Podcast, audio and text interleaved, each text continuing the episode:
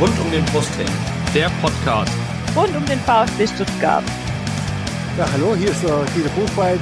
Hier ist Timo Hildebrand. Hi, hier ist Kevin Kurani. Hallo, äh, ich bin Kakao. Äh, ich wünsche euch viel Spaß beim Podcast rund um den Brustring.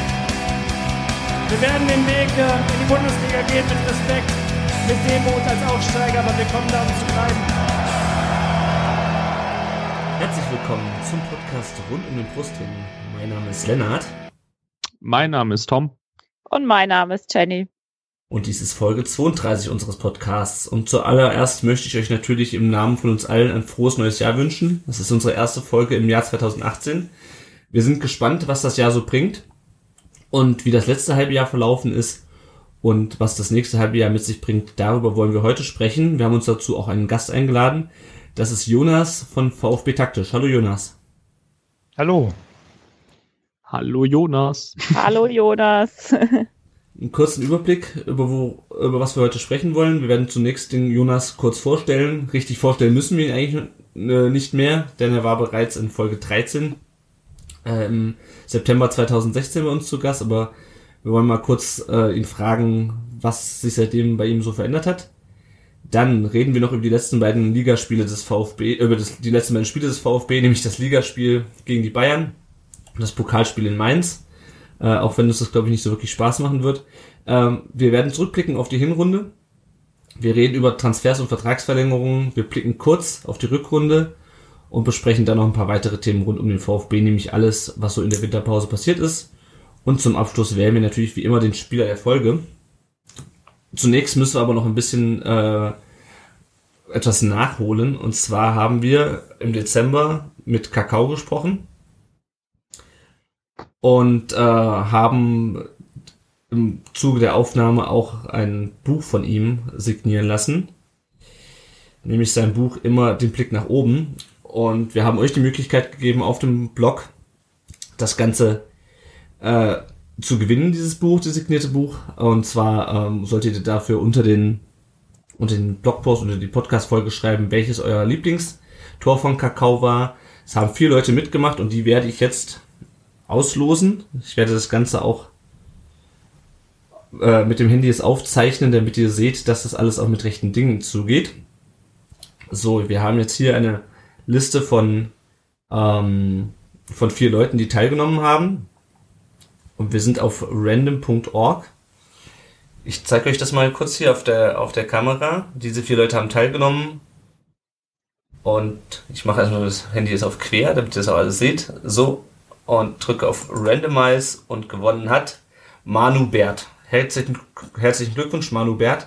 Wir werden dich auch noch auf. Äh, ist voll geil, wenn man es nicht sieht. ja, aber alle anderen sehen es. Genau, wir werden dich auch noch über den Blog äh, informieren, beziehungsweise wenn du deine E-Mail-Adresse da gelassen hast, auf diesem Wege. Herzlichen Glückwunsch, du hast das Buch von Kakao, äh, immer den Blick nach oben und eine erstklassige Schokolade, die noch bis Ende Februar 2018 haltbar ist. Deswegen verlosen wir sie mit. Gewonnen. ja, das Der könnte ich auch noch vier Tafeln drauflegen. so, das wird dann später bei äh, Instagram wo so zu sehen sein. Mal gucken. Man kann lustigerweise bei meinem Handy nicht während der Aufnahme die Kamera drehen. Ich glaube, das, ist äh, überall, das ja. ist überall so, oder? Schlimm. Geht bei mir auch nicht. Technik. So, ja. jetzt aber zurück äh, zum VfB, beziehungsweise zunächst mal genau. zu unserem Gast. Also, ich, ich fange jetzt einfach mal an. Ähm, Jonas, du warst ja im September 2016 ähm, schon mal zu Gast. Da war ich jetzt noch nicht dabei. Ähm, vielleicht erzählst du einfach mal kurz, machst noch mal einen kurzen Abriss für vielleicht die Hörer, die es auch nicht gehört haben, was du so machst bei VfB Taktisch. Das ist ja dein Blog und ähm, was sich seit der Folge so bei dir getan hat. Und ähm, zum Beispiel schreibst du auch immer noch die Taktikanalysen für die Stuttgarter Zeitungen und die Stuttgarter Nachrichten. Also einfach gib uns einfach mal kurz einen Abriss. Ja, also geändert hat sich bei mir jetzt seitdem nicht so viel. Ähm, ich bin natürlich immer noch im VfB verbunden und habe immer noch eben den taktischen Blick auf die Spiele und VfB taktisch mache ich halt ähm, alle möglichen taktischen Analysen. Im Moment keine klassischen Spielanalysen, sondern eher ähm, bestimmte Aspekte von Spielen. Mhm. Also ich habe viel über so Systemumstellungen jetzt gemacht in der Hinrunde. Ähm, ja, und bei der Stuttgarter Zeitung, Stuttgarter Nachrichten gibt's oder gab es diese Hinrunde ähm, auch keine normalen Spielanalysen, sondern halt stattdessen Vorschauen im quasi im Vorprogramm vor den Spielen, ähm, wo es dann so ein bisschen darum ging, ja, wie spielt der Gegner, was bietet er taktisch an und was kann der VfB dagegen machen. Mhm. Und da gab es für ähm, nicht für alle Spiele, aber für ein paar Spiele gab es da von mir einfach so eine so eine Vorschau, um, damit sich Mhm. die Leute da taktisch quasi aufs Spiel einstimmen können. Mhm. Okay. Ich wollte gerade sagen, ich hatte nämlich ähm, ein paar hatte ich gefunden im Internet, aber nicht zu allen Spielen irgendwie. Deswegen interessierte mich das, ob du das grundsätzlich für alle Spiele machst oder nur für ein paar Spiele. Ja, genau, das haben wir jetzt dann für die für die für die Top-Spiele und für die interessantesten Spiele einfach gemacht. Hm. Ja, und damit können wir eigentlich auch schon auf die letzten beiden Spiele kommen, also dass wir uns die nochmal rückblickend ein bisschen anschauen. Das war einmal dieses ähm, 0-1 gegen Bayern und der, also das, die Niederlage im Pokal 1 zu 3 gegen Mainz. Ja, was sagt ihr so zum Münchenspiel? Was ist euch da besonders aufgefallen? Jonas, du vielleicht auch aus taktischer Sicht. Was gab es da irgendwas Spezielles, wo du sagst, es ist da bei dem Spiel besonders rausgestochen? Ähm, also ich finde eigentlich an dem Spiel bemerkenswert, dass so einerseits so der, der grundsätzliche Ansatz, wie, wie der VfB ins Spiel gegangen ist und auch wie dieser Ansatz dann mit, mit Leben gefüllt wurde, das war eigentlich beides sehr gut. Aber was, ne, was ich nicht so gut fand, war eigentlich so, wie das, äh, wie dieser Ansatz taktisch konkret ausgestaltet wurde. Also es war ja, ähm, haben wir sehr hohes Pressing gespielt, ähm, auch so aus einer aus einer Manndeckung mit vielen mit vielen Zuordnungen. Ähm, also war keine war jetzt keine also keine 80er Manndeckung, aber schon erstmal aus den aus den Zuordnungen heraus und ähm, das ist halt äh, also Bayern hatte da schon ziemlich gute Mittel eigentlich dagegen. Also zum Beispiel war es so, dass ähm, Beck auf rechts äh, sehr viel höher verteidigt hat als Aogo links. Ähm, dadurch hatte halt Kimmich als Rechtsverteidiger ziemlich viel, ziemlich viel Raum. Und das ist ja, also würde man ja denken, ist ja eher nicht so gut, wenn, wenn man Kimmich Raum gibt. Hm. Und ich fand, Bayern hat es auch eigentlich relativ äh, konstant geschafft, es auch auszuspielen. Also ich fand das der VfB jetzt nicht so geschafft, Bayern daran zu hindern, am Auf, ähm, wirklich das zu überspielen und aufzurücken.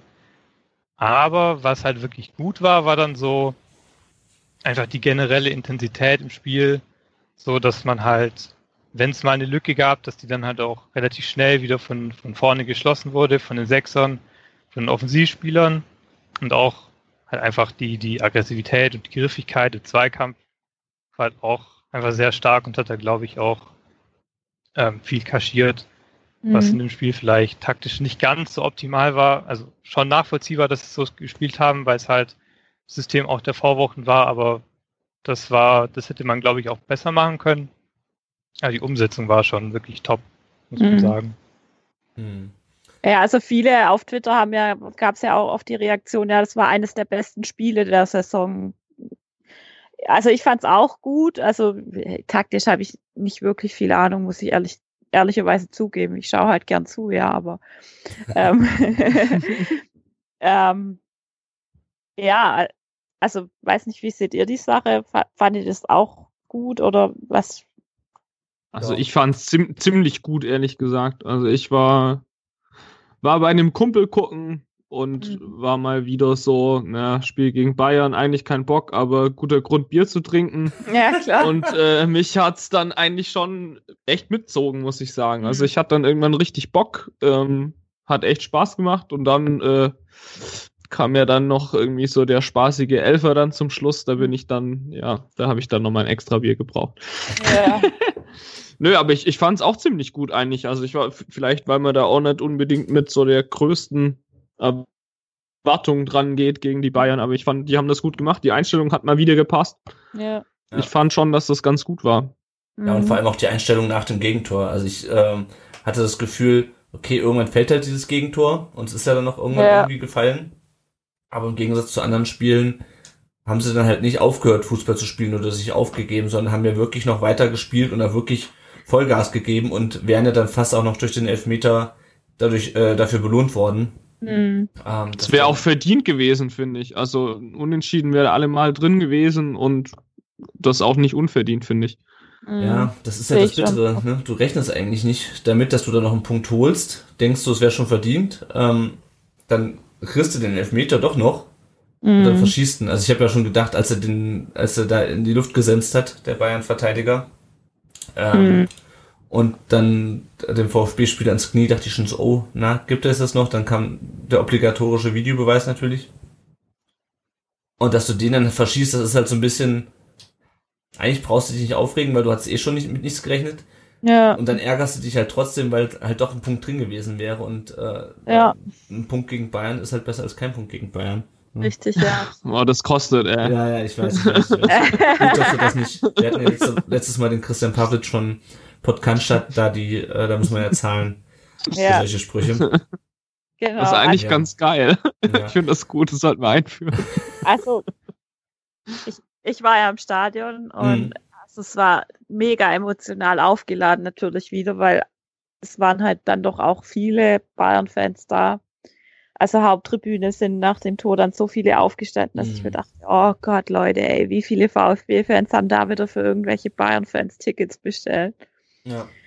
Und ähm, Und Der Elfmeter- scheppert's dann auch irgendwo im, im, nach jedem Bayern-Tor. ja, ja, Stadion. genau. Naja. Und dann eben der Elfmeter. Also ich hatte da irgendwie komischerweise Timo Baumgartel im Blick und Timo Baumgartel hat sich schon als der Elfmeter erst nicht gegeben wurde, so aufgeregt. Der ist so, also so aus sich raus und ist auf den Schiri los. Und ich dachte nur so, oh Gott, hoffentlich fängt er sich da jetzt nicht noch eine rote Karte oder so ein. Mhm. Und dann kam der Videobeweis und der Elfer und die konnten alle fast nicht hingucken und dann der Akolo, der stand schon davor mit zitternden Knien und ich frag, also ich habe mich danach echt gefragt, warum da nicht echt ein Führungsspieler da mal die Verantwortung übernimmt, also ein Gentner oder ein Badstuber oder sonst was, aber das war ja dann auch die große Diskussion, ob es nicht ein anderen, anderer hätte machen sollen. Wie seht ihr die Sache?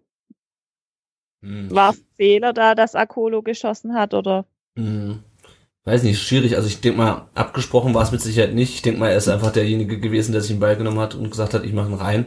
Ja. Die Frage, ob jemand wie Bartstube oder Gentner dann halt hingehen sollten und sagen, ähm, nee, lass mal, ich mach das.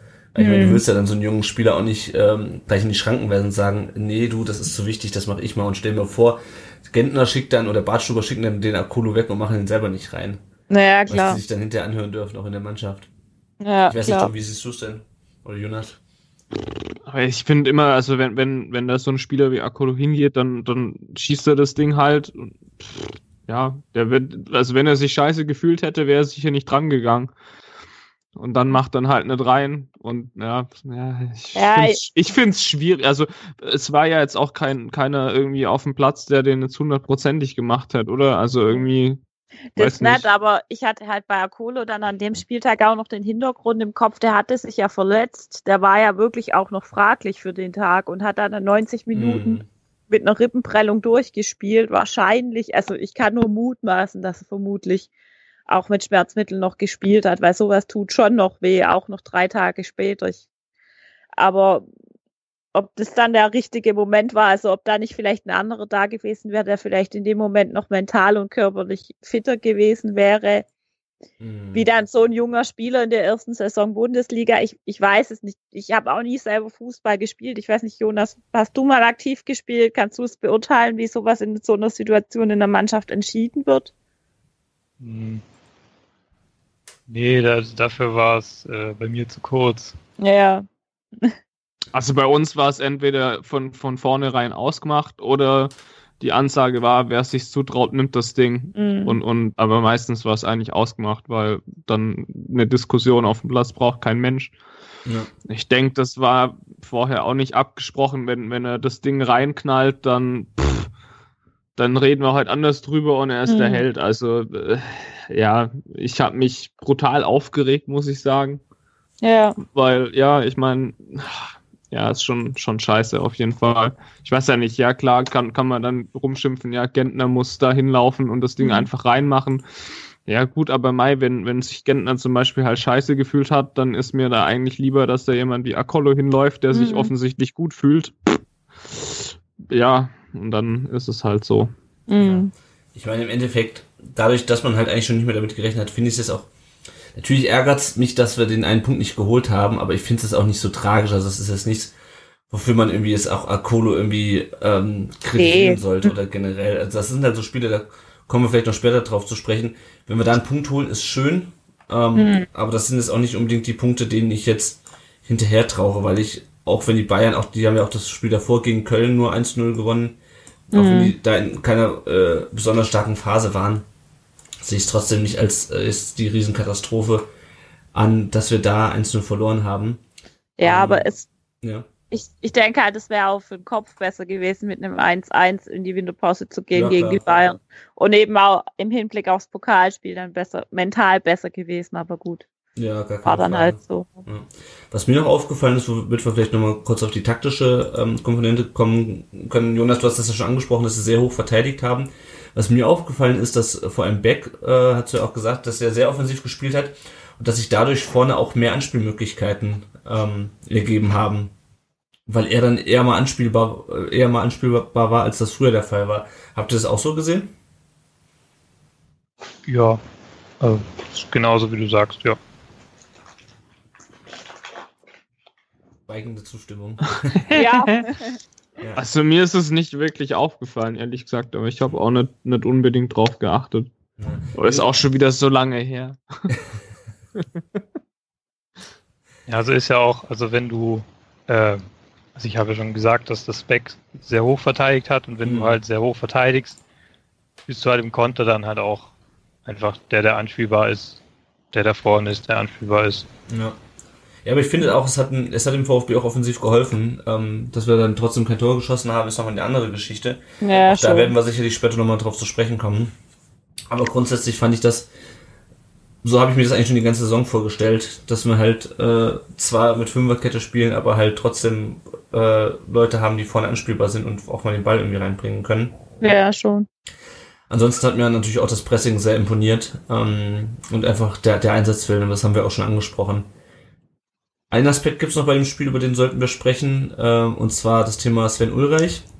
Mhm. Äh, das ist natürlich wieder so eine ausgerechnet Geschichte, ausgerechnet Sven Ulreich. Wird das ganze Spiel ausgepfiffen, ausgerechnet Sven Ulreich hält in der letzten Minute den Elfmeter und muss dann noch von Thomas Müller zum Jubeln gezwungen werden. Ähm, das war natürlich ein ganz tolles Thema für die ganze Winterpause. Ja. Wie habt ihr denn die Pfiffe gegen Sven Ulreich empfunden? Also ich habe nicht gepfiffen und ich, ich weiß auch nicht, ich habe da wenig Verständnis dafür, wenn man da pfeifen muss oder dann jemand auspfeifen muss. Und ich denke auch, das ist halt einfach auch irgendwie dann Karma gewesen, ne? der Moment, dass er dann den Elfmeter hält.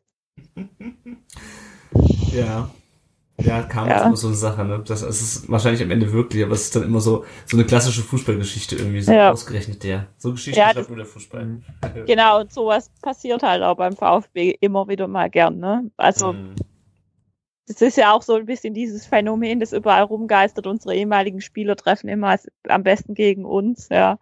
Und das war dann halt auch wieder so, so eine Geschichte, wo halt wieder wie die Faust aufs Auge gepasst hat, ne? Ja, wobei er, Ja. glaube ich, der Einzige ist, äh, neben Kostic, der irgendwie gegen uns jetzt als Ex-Spieler irgendwie eine Art von Erfolg erzielt hat dieses Jahr. Ja. Ansonsten Maxim, äh, Rupp, weiß nicht, wer, wer da noch also alles durch die Liga läuft, der mal im Brustring unterwegs war, es ist, war zumindest überschaubar diese Saison. Ja, Ja, ich finde, ich finde Ex-Spieler, wenn sie sich nichts zu Schulden kommen lassen haben, auspfeifen einfach irgendwie auch nicht so geil. Ich erinnere mich da noch an das Auswärtsspiel gegen Union, als äh, Terodde da aufläuft und eigentlich gefeiert wird, als wäre es ein eigener Spieler. Das finde ich eigentlich schon, schon ganz geil. Das muss halt auch nicht unbedingt sein, so das Extrem, aber dann die Pfeiferei. Mhm. Ja, Karma vielleicht. Aufgeregt hat's mich trotzdem. Ich hätte ihn an die Wand tackern können, als er das Ding rausgeholt hat, sich dann Mhm, noch freut ja, wie so ein Vollidiot und bei uns kriegt er keinen einzigen Elfer gehalten. Also, ja. Ja, wobei man War, war klar, also äh, man hätte man hätte drauf wetten sollen, dann wäre ich jetzt reich, aber. Ja, oder du, Auf der anderen du Seite würdest ist das- halt jetzt einen Marathon laufen, ne? Ja, zum, zum. Glück habe ich den Scheiß nicht gemacht. ja.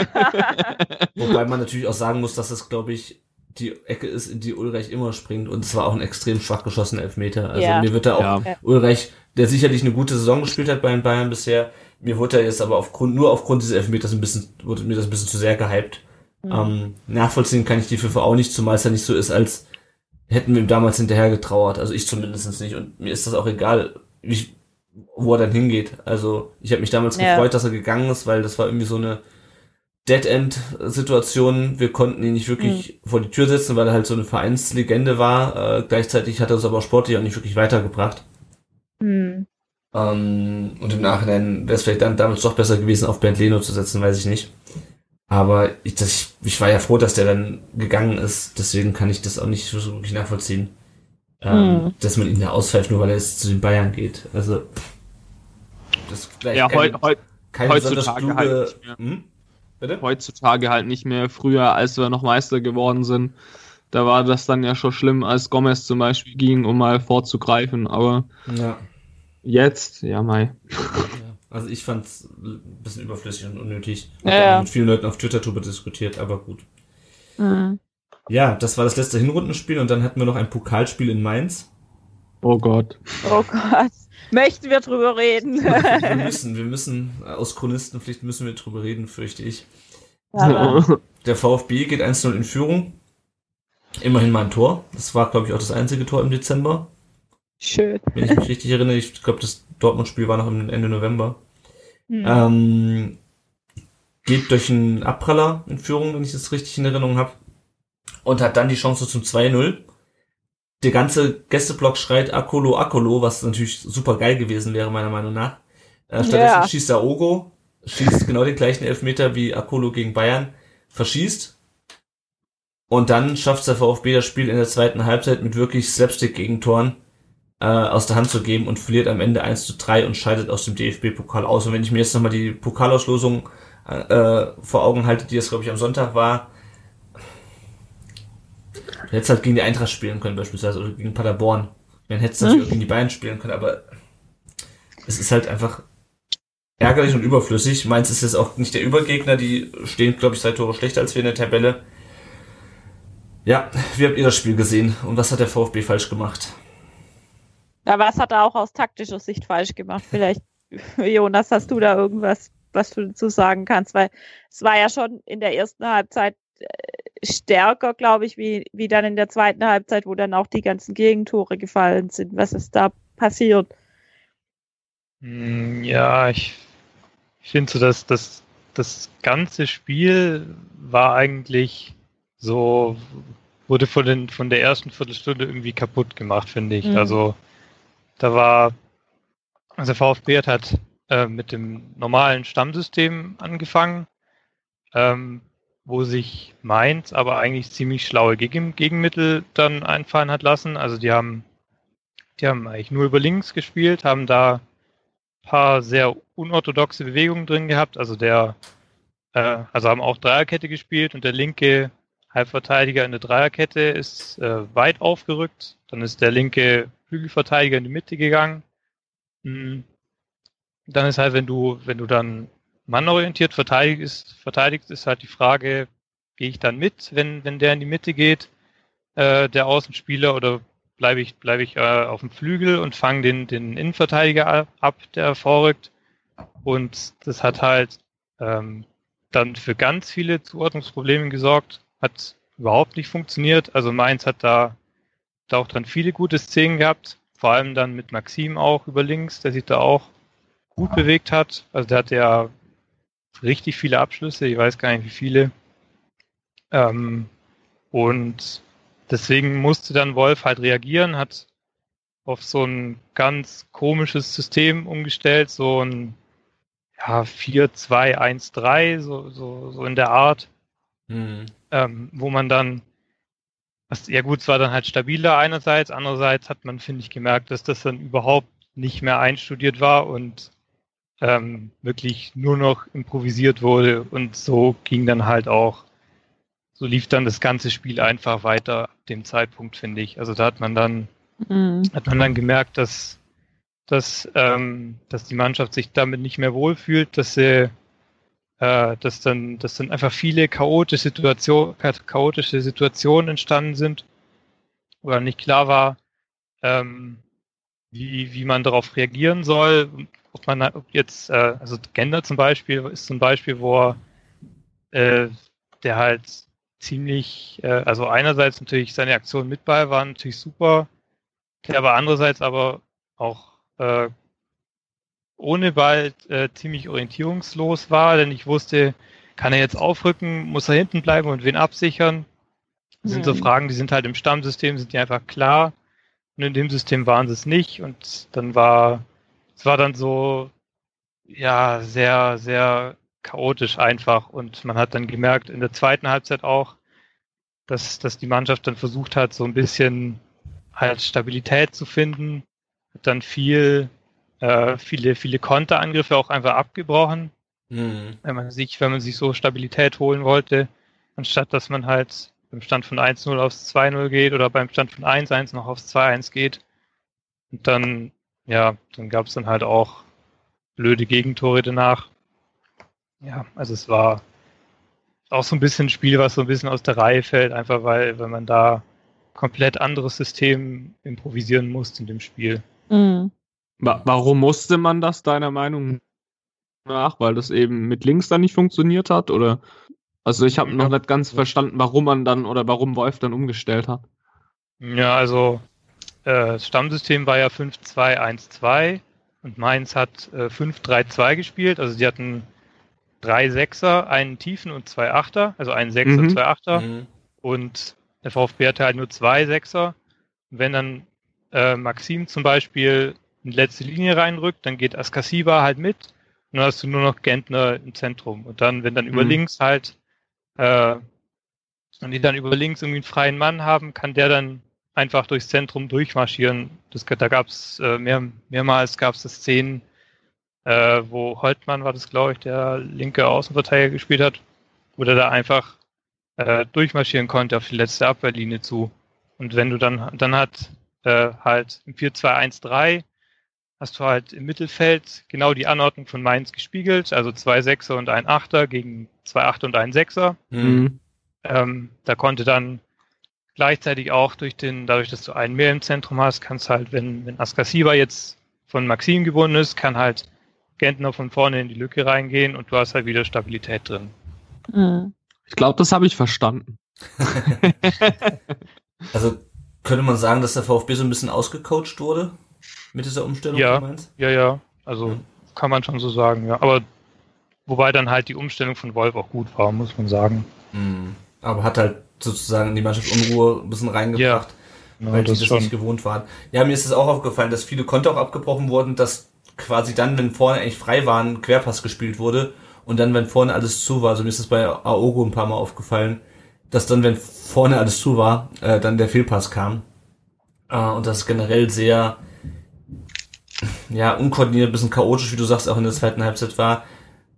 Ich hatte auch so ein bisschen das Problem mit der Einstellung, beziehungsweise was mich genervt hat, ist, wir spielen am Samstag vorher, liefern wir gegen Bayern ein super Spiel ab, reißen uns völlig den Arsch auf Mhm. und dann spielen wir gegen Mainz, wo du wirklich ein konkretes Ziel vor Augen hast, nämlich die nächste Runde zu erreichen. Man kriegt, glaube ich, auch noch mal eine Million Euro äh, zusätzlich im, ähm, im Viertelfinale. Und da lieferst du eine Vorstellung ab. Gut, es mag wirklich auch mit der ähm, damit zu tun gehabt haben, dass sie sich nicht wohlgefühlt haben da mit der Umstellung. Aber insgesamt war das schon Ja. auch von der Einstellung her, fand ich sehr enttäuschend. Ich weiß nicht, wie Ja. ihr das wahrgenommen habt. Achso, und Also, was ich noch sagen wollte, Jonas, du darfst natürlich auch auf nicht taktische Fragen antworten. Und das Ja, dazu schon sagen. klar. Wir wollen dich jetzt nicht auf äh, nur die Taktikfragen reduzieren hier. ja, aber wenn wir schon mal eine Experte da haben, dann können wir auch Taktikfragen mal Auf jeden stellen. Fall. Gell. Äh, ja, also mir ist es auch extrem aufgefallen mit der Einstellung, dass es da auch echt irgendwie schwierig war, aber vielleicht waren sie auch einfach echt, ja, blattmüde, was auch immer, haben da tatsächlich gegen Bayern alles rausgehauen, wie Hannes immer so schön sagt, und konnten dann echt nicht mehr voll gehen. Ähm, Parwart war ja auch verletzt. Ich weiß nicht, ob das vielleicht auch reingespielt hat, dass dann die, die eigentliche Verteidigung nicht so stand. Mhm. Kann natürlich auch ein Punkt sein, obwohl ich, ja, eigentlich wäre ja schon auch zu ersetzen auf der Position.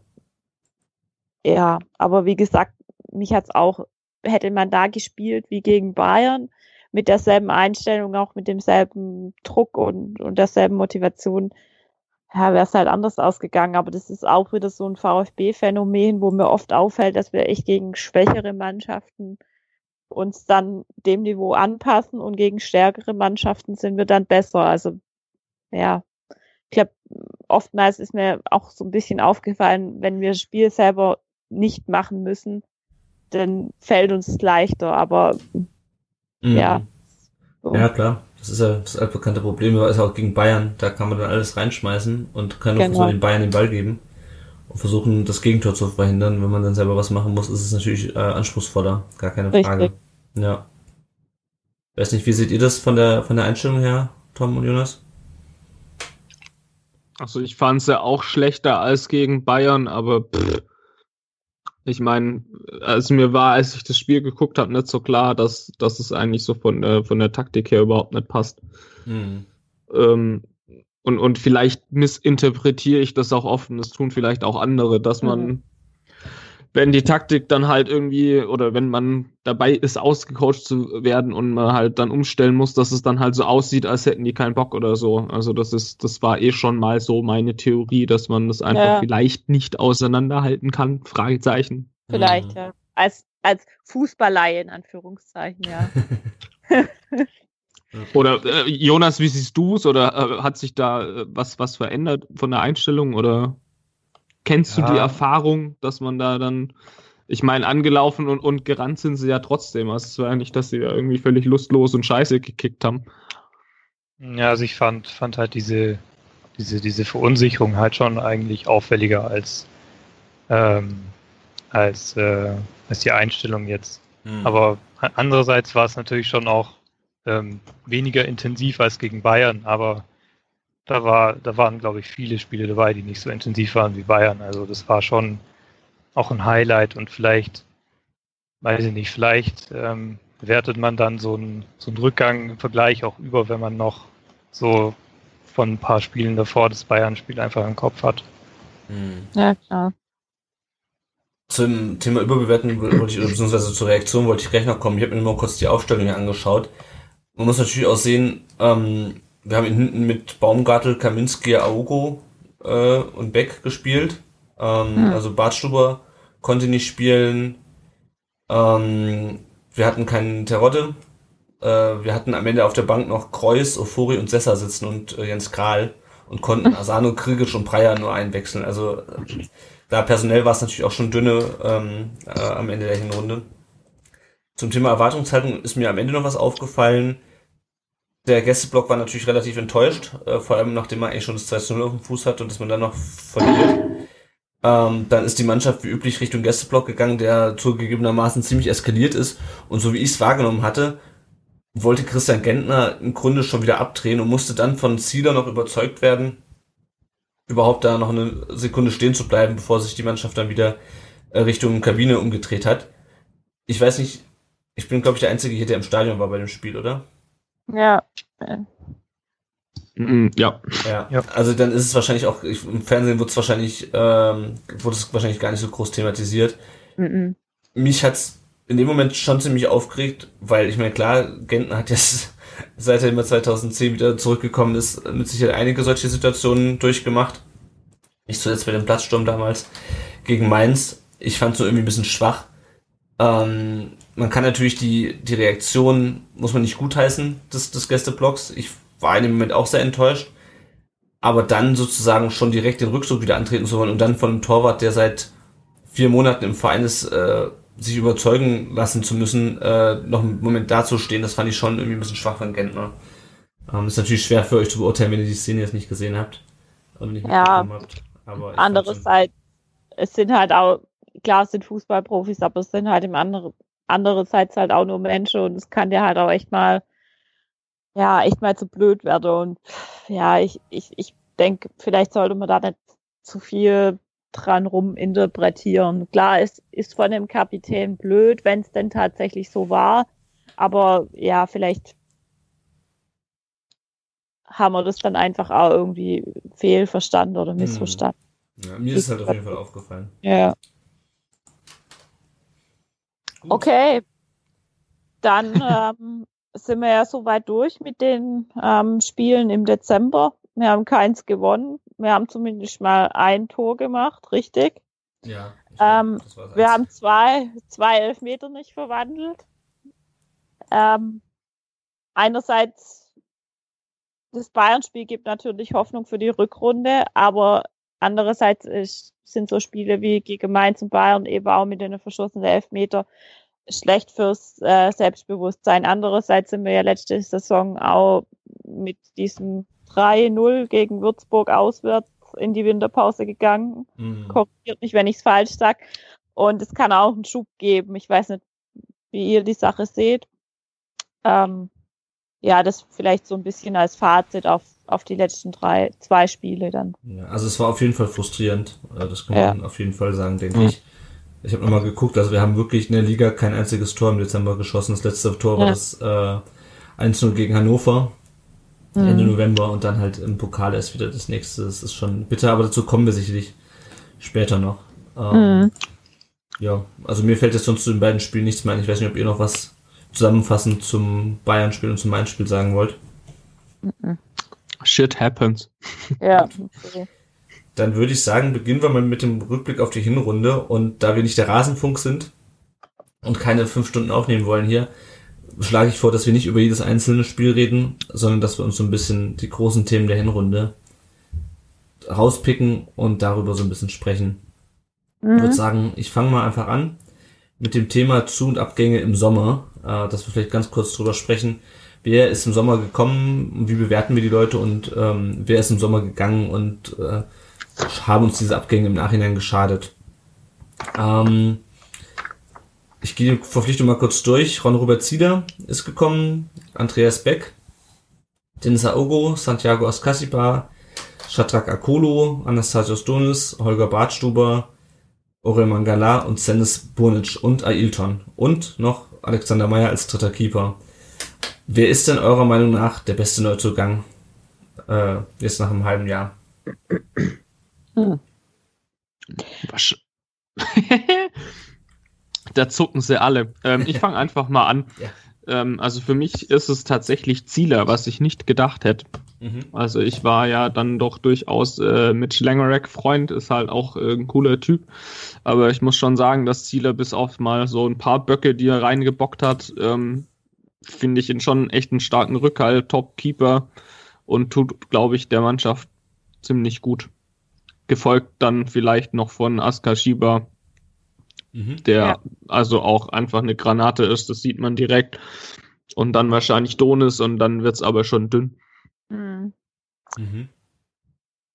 Wie Ja, also die, ich- wie sind's die anderen? Ja, Jenny? Ich finde jetzt auch Zieler ist schon ein Gewinn für die Mannschaft. Also es merkt, also ich bin auch, war auch traurig, dass Längerer gegangen ist, ja.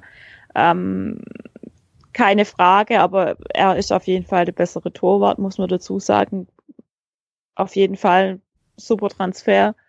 Ist gut, dass wir ihn haben. Einfach als Rückhalt, der- was der da rauszieht für Bälle, allein zum Beispiel gegen Köln, wo fast noch das 2-2 gefallen wäre, wo er da kurz vor Schluss noch die Nee, es wäre das 1-1 gewesen. Ich weiß doch. Nee, nee es wäre die Führung gewesen. 2-1. Und dann fiel dann auf unserer Ja. Seite das 2-1. So rum war es, genau. Ähm, wie der den da rausgezogen hat. Weltklasse. Ja, und Feldspieler, ähm, würde ich auch sagen, Askar Siba, wer mir auch gut gefällt oder wer sich auch echt gut reingefuchst hat, ähm, ist schon auch Akolo, war, war der jetzt im Sommer, ja, gell? Mhm. Ja, genau. Ach stimmt, den habe ich auch vergessen. Ja, also bei ihm fand ich, da hat man schon auch eine deutliche Leistungsentwicklung gesehen. Also so die ersten paar Spiele dachte ich, oh ja, für Bundesliga wird schwierig, aber der hat sich echt gut entwickelt, finde ich. Also so die drei finde ich eigentlich. Alle anderen, Beck, As, äh, Agogo, klar, sind solide Transfers, aber jetzt nicht über.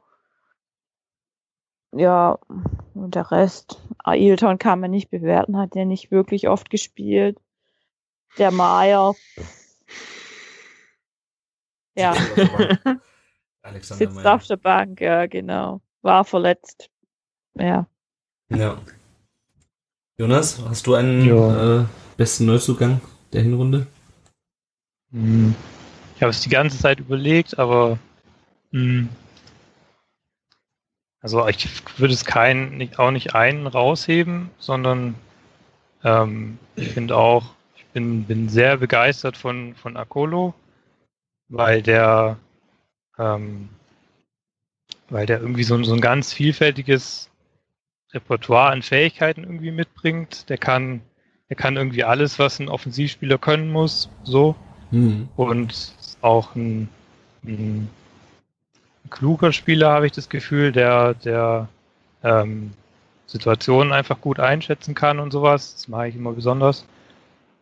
Und ansonsten, klar, Zieler ist, finde ich, ein sehr angenehmer Torwart zum Zuschauen auch, weil der halt mh, auf der Linie einfach erstens sehr gut ist, aber halt auch spielerisch sehr zuverlässig. Ähm, dann Wen, ich glaube, das habt ihr noch nicht erwähnt. Also Bartstuber würde ich noch rausheben auf jeden Fall. Mhm. Der halt, also so, so die ersten Spiele, wo, wo Bartstuber auf einmal gespielt hat und wo du den im Vergleich zu den anderen Innenverteidigern gesehen hast, die ja auch nicht schlecht sind, fand ich, war das nochmal noch mal ein ganz anderes Niveau einfach, was der gespielt hat. Also den, den würde ich auch noch auf jeden Fall rausheben. Mhm. Wenn er Dann- denn mal gespielt hat. Ja, stimmt. Natürlich. Das war so mein, mein Grund, warum ich den nicht genannt habe. Also wenn er auf dem Platz steht, dann ist er natürlich immens wichtig. Also äh, ja.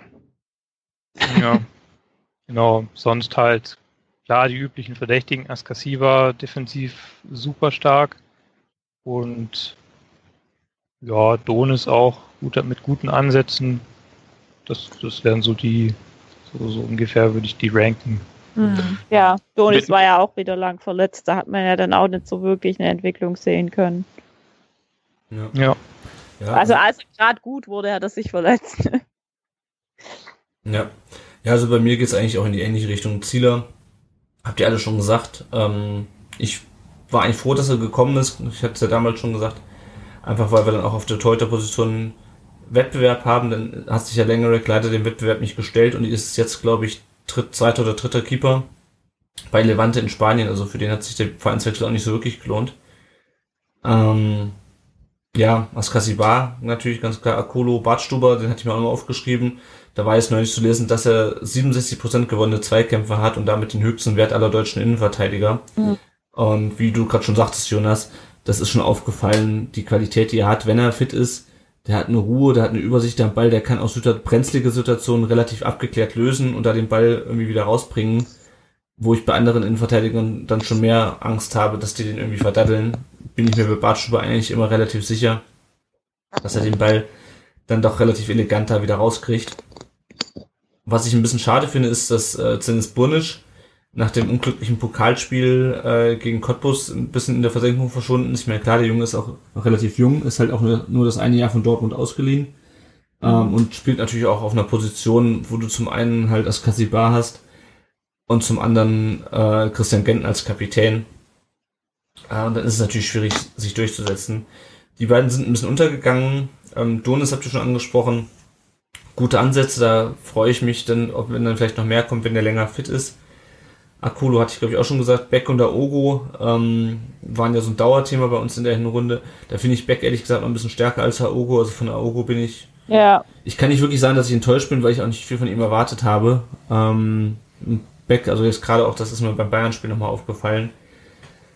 Da geht schon einiges, äh, wenn der sich auch vorne einschaltet. Ähm, aber es kommen dann halt doch häufig dann die Flanken aus dem Halbfeld, die dann frontal auf den Torwart zufliegen und dann runtergepflückt werden. Ähm, ich glaube, wenn Beck noch ein bisschen mehr auf die Grundlinie durchgehen würde und die Flanken noch, noch ein bisschen gefährlicher wären, ähm, dann könnte er uns echt noch, noch mehr helfen. Ähm, ja, Ailton hat es im Testspiel getroffen, aber ansonsten wie Alexander May halt auch schwer einzuschätzen, weil er halt auch nach dem äh, Hertha-Spiel, wo er sich hat austanzen lassen, am ersten Spieltag, glaube ich, auch nicht mehr so richtig eine Chance bekommen hat. mhm. Ja, wenn ich mich jetzt für einen entscheiden müsste, äh, würde ich, glaube ich, sagen Zieler.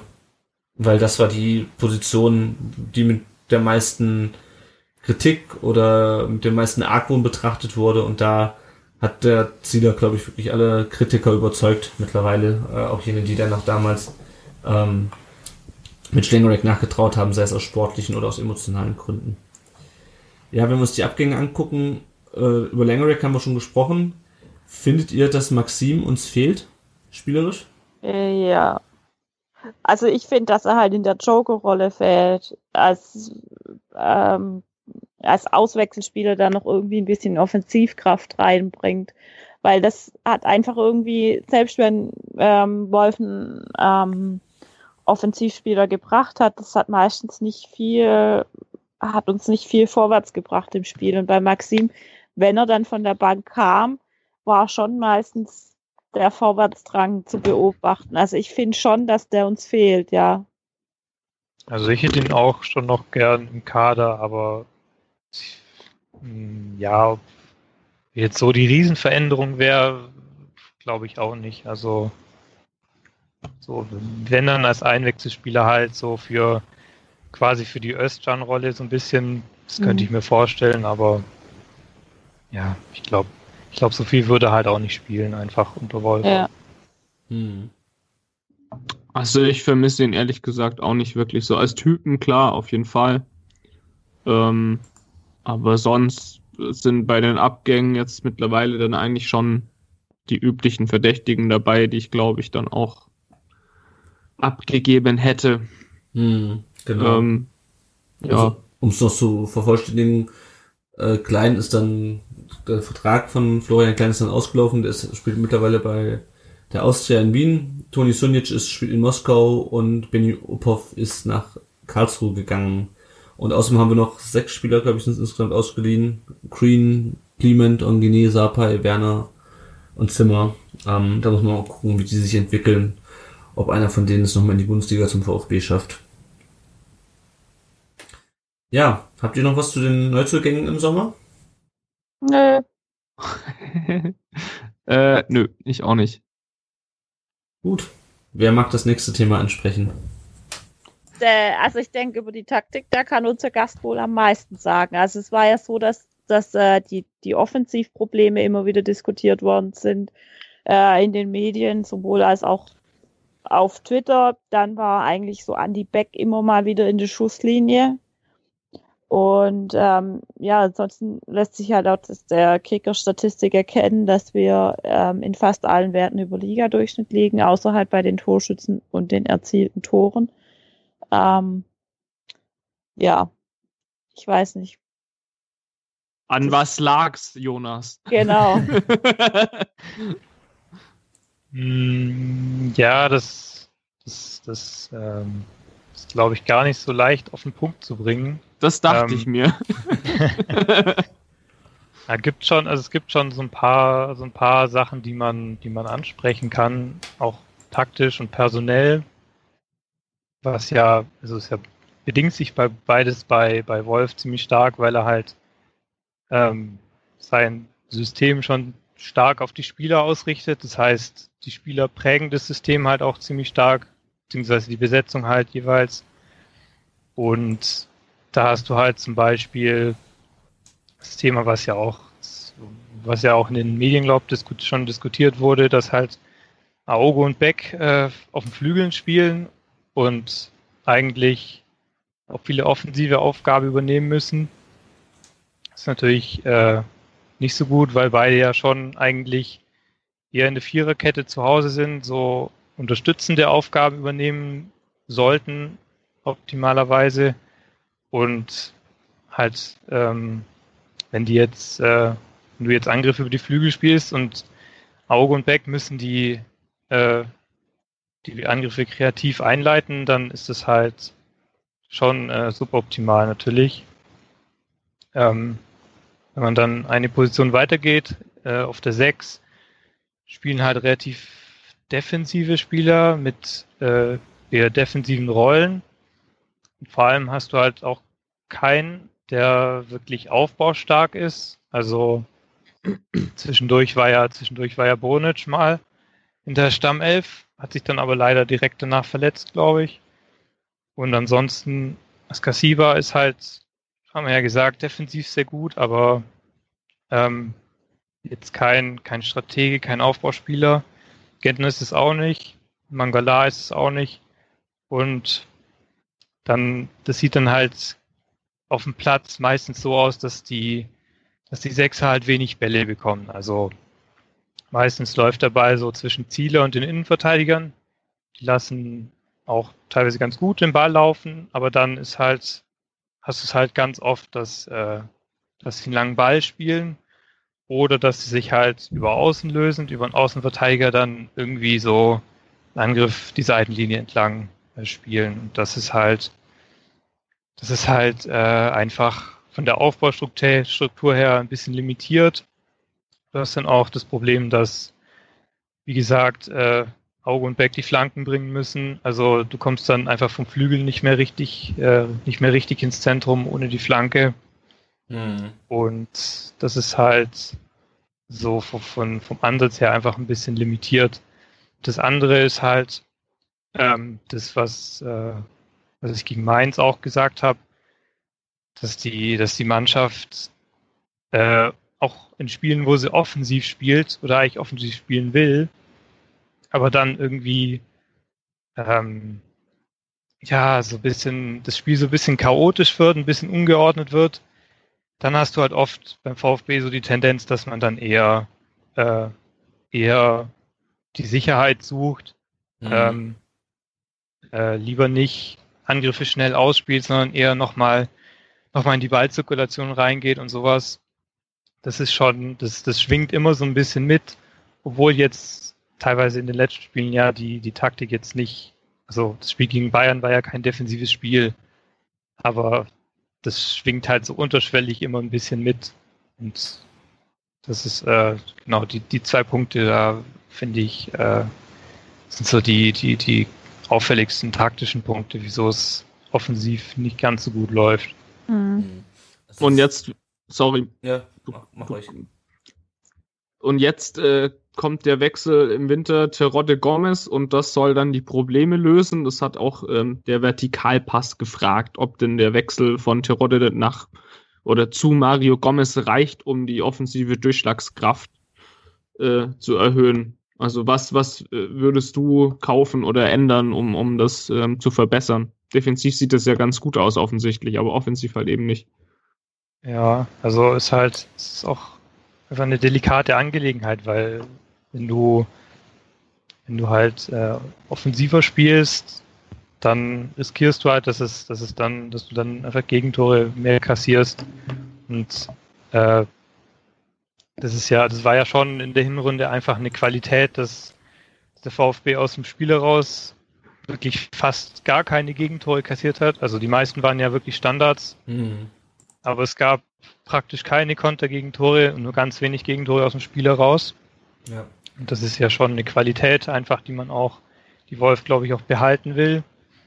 Und dann ist halt die Frage, was, was, wie, wie macht man da, wie kriegt man es hin, dass man dann offensiv ähm, mehr zustande bringt. Und da ist dann halt ein Ansatz schon ein legitimer Ansatz, dass man halt äh, Personal austauscht. Und ich denke, dass so Terodde für Gomez, der Wechsel ist schon, ich glaube, da sind wir uns einig, dass es schon eine Verbesserung ist.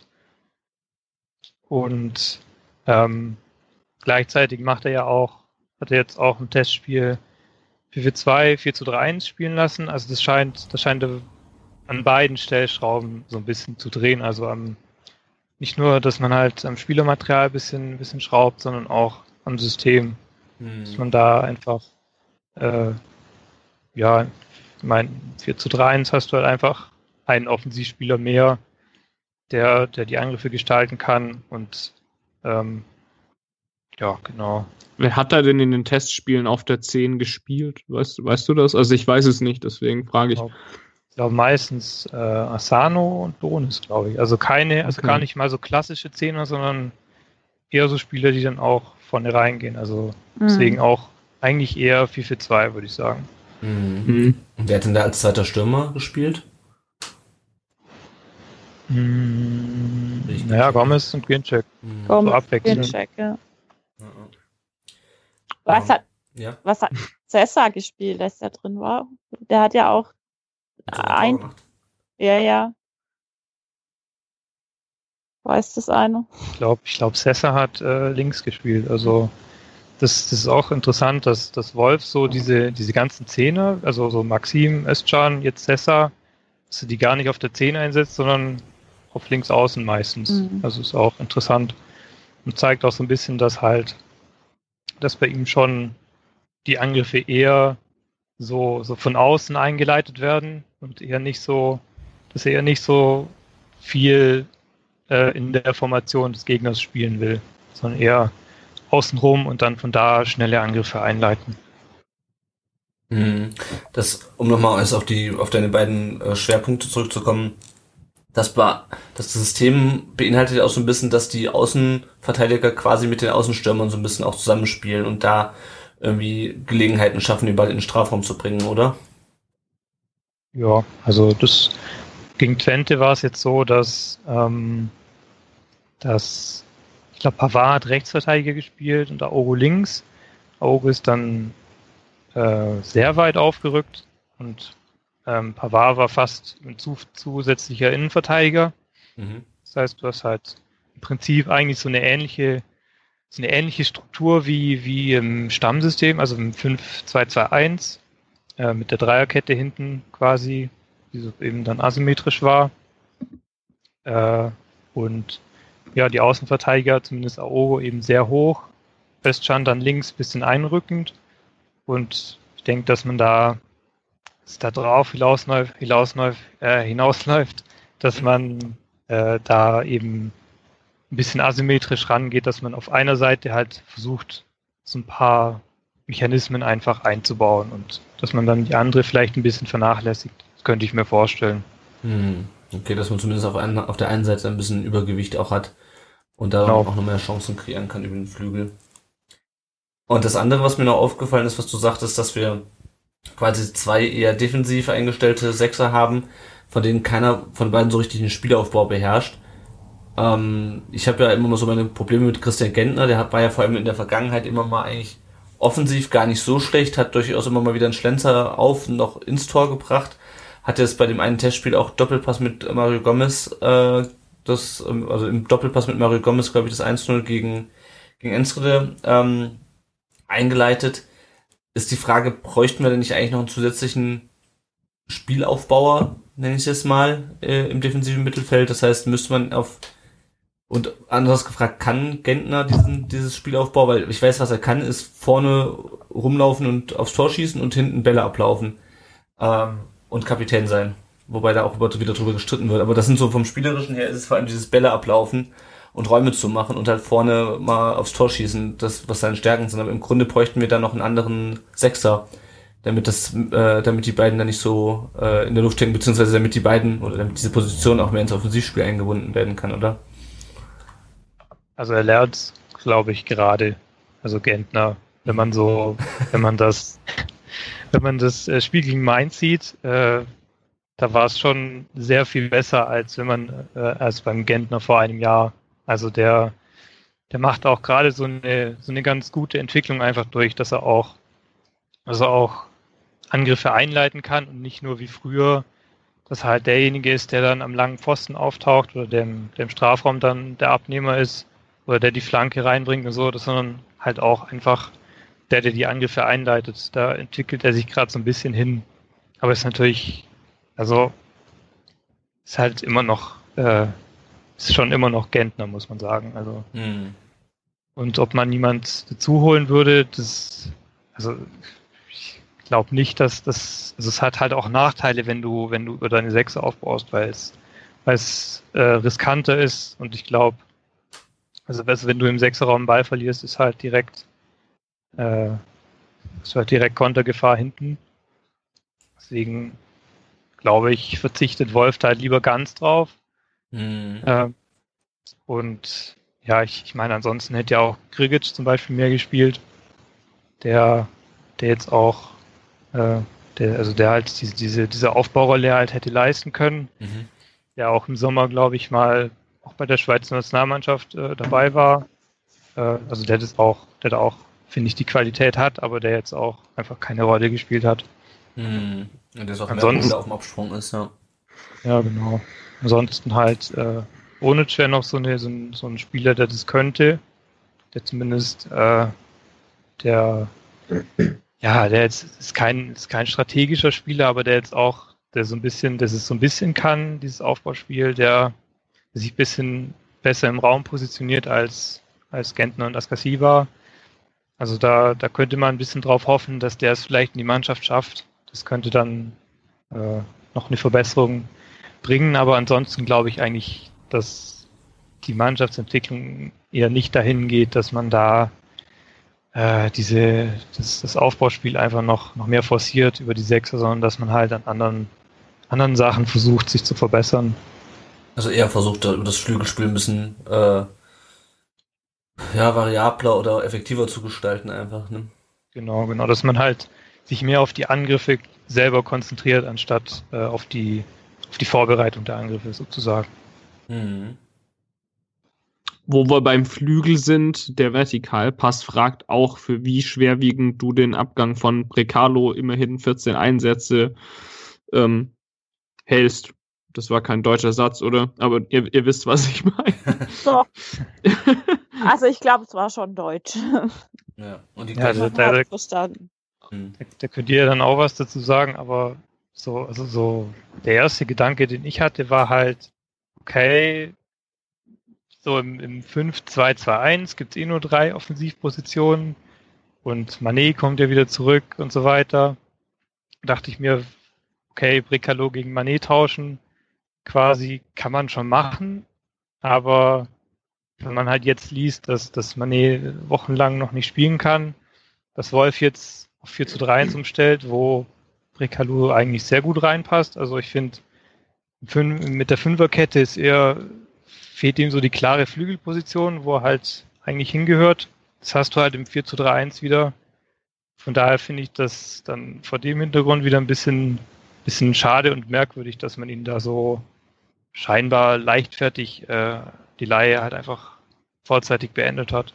Also ich äh, verstehe es überhaupt nicht, um, um da mal direkt meine Meinung hier reinzutröten. Also ich, ich habe mich echt aufgeregt, als das rauskam. Ich finde Brecalo echt grandios, dass wir ihn über den Sommer raus nicht halten können. Ja, schön und gut.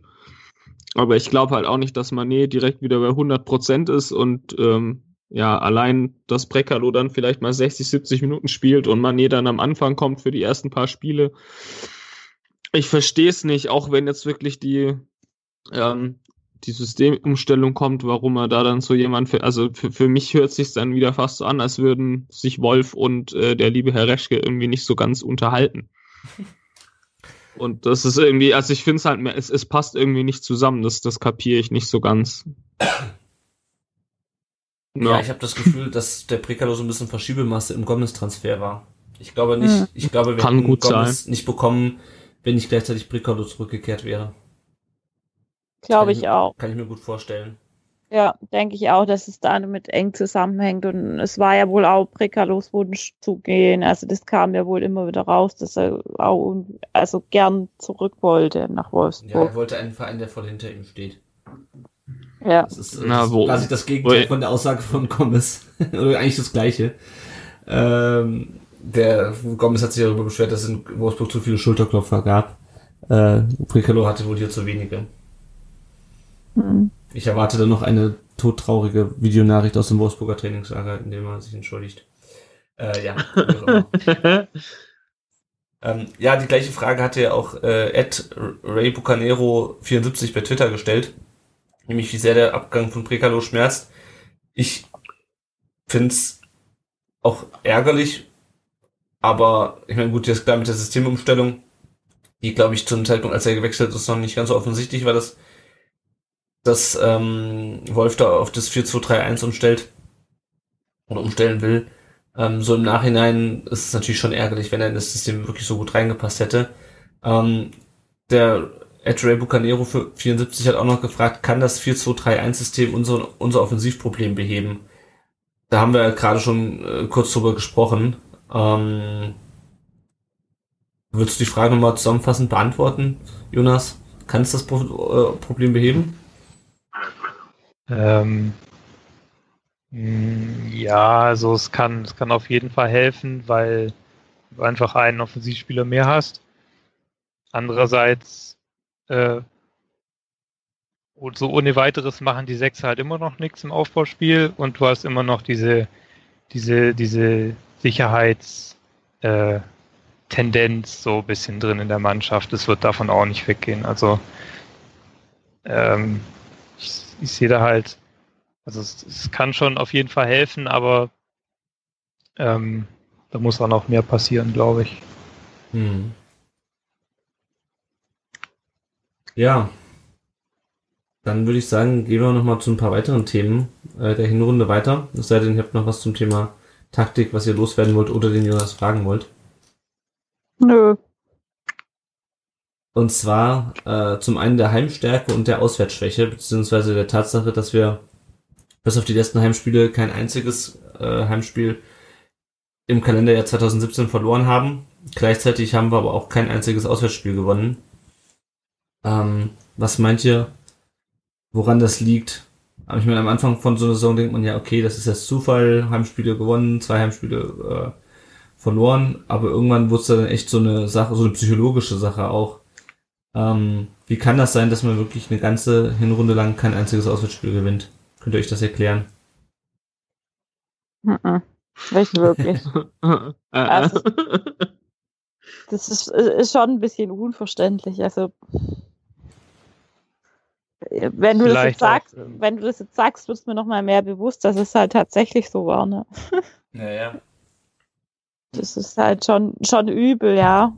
Aber vielleicht auch ein bisschen einfach verzerrt vom Spielplan. Also ja. wenn man sich, wenn man so die Heim- und Auswärtsspiele vergleicht, hast du halt daheim Mainz und Wolfsburg zum Beispiel, die damals zumindest schon relativ schwach waren. Mhm. Äh, und auswärts halt Schalke, ähm, Gladbach, gut Frankfurt, naja, Leipzig und dann am Ende noch äh, Hoffenheim zum Beispiel.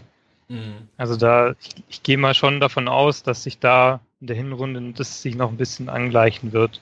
Ja, Zumal ja, ja auch gut, also zu Hause haben sie dann immer dann zu Hause auch die letzten Spiele, wo es dann, wo es dann schwierig wurde gegen Leverkusen und Bayern, haben, haben sie dann auch verloren. Also ja.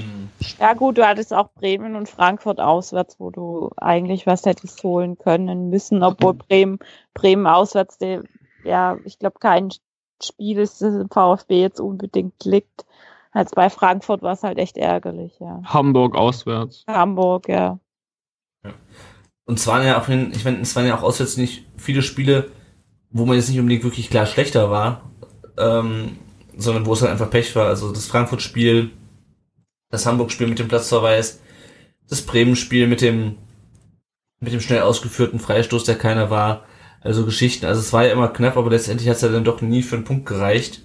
Ähm, und es führt halt auch dazu, dass wir jetzt halt nach der Hinrunde nur 17 Punkte haben.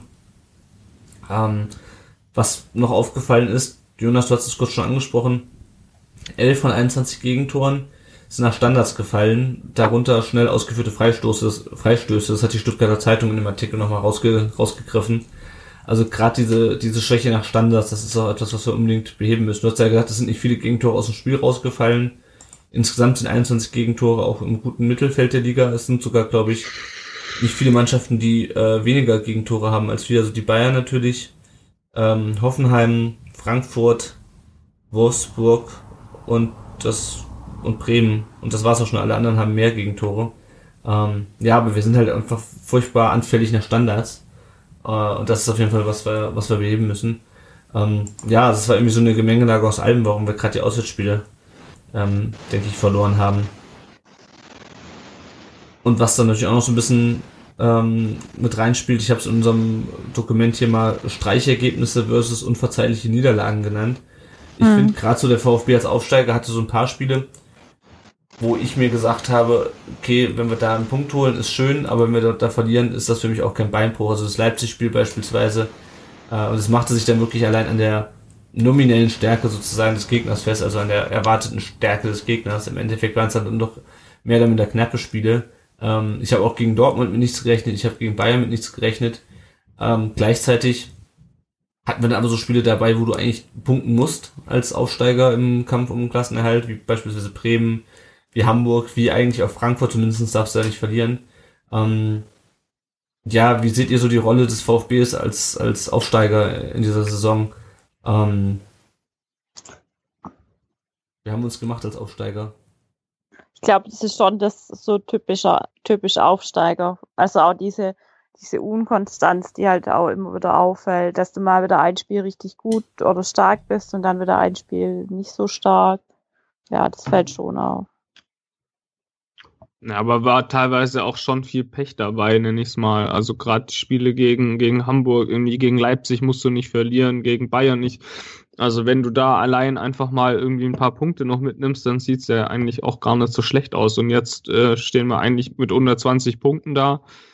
Und es fühlt sich irgendwie komisch an, weil so schlecht war es eigentlich nicht, ja. aber irgendwie sieht man es auf dem Punktekonto nicht. Und das ist so mindestens ärgerlich. Ja. Hm. Ja. Wie siehst du es Und kann, kann einem halt auch das Genick gebrechen. Ne? Also es war in der sonnigen Saison ähnlich. Klar, da hatte man noch weniger Punkte, aber da sah es auch teilweise gut aus und ja, war vielleicht, war vielleicht, was man noch dazu sagen könnte, dass ähm, Spiele vielleicht auch nicht immer so ansehnlich waren vom VfB. Also es war jetzt, wenn man so will, schon Aufsteigerfußball, könnte mhm. man glaube ich sagen ähm, von den Ergebnissen her, aber schon so auch eher am unteren Ende von dem, was man hätte erreichen können. Also das sehe ich auch so. Hm. Also mir haben halt einfach so Spiele wie, wie Bremen, wie Hamburg sind mir einfach furchtbar auf die Nerven gegangen, weil das sind einfach Spiele, die darfst du eigentlich nicht verlieren. Mhm. Ähm, wenn der, und da ist eigentlich auch schon unentschieden zu, zu wenig, weil klar, ich meine, wir haben gegen Wolfsburg gewonnen, wir haben gegen Köln und gegen Mainz gewonnen. Ähm, aber irgendwie muss, irgendwo musst du ja mal die Punkte holen, wenn du das halt schaffen willst. Und das sind halt nun mal gerade halt gegen direkte Konkurrenten Hamburg und Bremen. Ähm, wo willst du sonst die Punkte holen, wenn nicht da? Ne? Ich meine, die stehen immer noch hinter uns zum Glück, aber gut, wer macht denn mit dem nächsten Thema weitermachen? Das nächste Thema wäre dann das Dortmund-Spiel. Genau. Richtig. Ja, das war ja unser letzter Sieg in der Hinrunde. Und da stellt sich so ein bisschen die Frage, wie viel der Sieg denn jetzt im Endeffekt wirklich wert war. Ich meine, klar, man hat gegen Dortmund gewonnen, das ist natürlich schon stark, aber ja, steht dann trotzdem die Frage im Raum. Ja, war, war wichtig. Also hätten wir ja. jetzt nochmal zwei, zwei, drei Punkte weniger oder eben die drei Punkte und man verliert das Spiel oder, oder spielt dann nur unentschieden, dann haben wir wie viele Punkte haben wir eigentlich? 18? 17? 18? 17. Und das ist eigentlich schon, also 17 ist schon echt brutal wenig. Und wenn du mhm. dann das Spiel nicht gewinnst, dann sieht es natürlich anders aus. Du hast ganz, ganz anderen Druck jetzt im Winter. Und das war schon unfassbar wichtig eigentlich. Also. Mhm. Ja, weswegen ich das reingeschrieben habe, war vor allem, wir waren ja alle sehr euphorisch nach diesem Spiel, weil man halt endlich mal wieder nach, ich glaube, was fast sieben Jahren mal wieder einen großen geschlagen hatte. Und irgendwie funktionierte danach, zumindest ergebnistechnisch, überhaupt nichts mehr. Dann kam das 1-1 gegen, ähm, gegen Hannover, wo du gedacht hast, okay, super, jetzt haben wir nochmal einen Punkt, nochmal einen Punkt zusätzlich geholt und jetzt haben wir noch die drei Punkte aus Dortmund, was eigentlich Bonuspunkte sind, weil du damit nicht rechnest. Und ähm, danach hat ja auch Dortmund nicht mehr so wirklich stark gespielt. Ähm, also klar, drei Punkte sind natürlich wichtig, aber ich frage mich, ob uns das Dortmund-Spiel auch so ein bisschen geblendet hat, weil Dortmund halt echt eine schlechte Hinrunde gespielt hat. Weiß ja. es nicht wie ihr das Spiel so in, ja. in der Nachbetrachtung seht. Hm, geblendet glaube ich nicht. Also ich meine, es war ein gutes Spiel.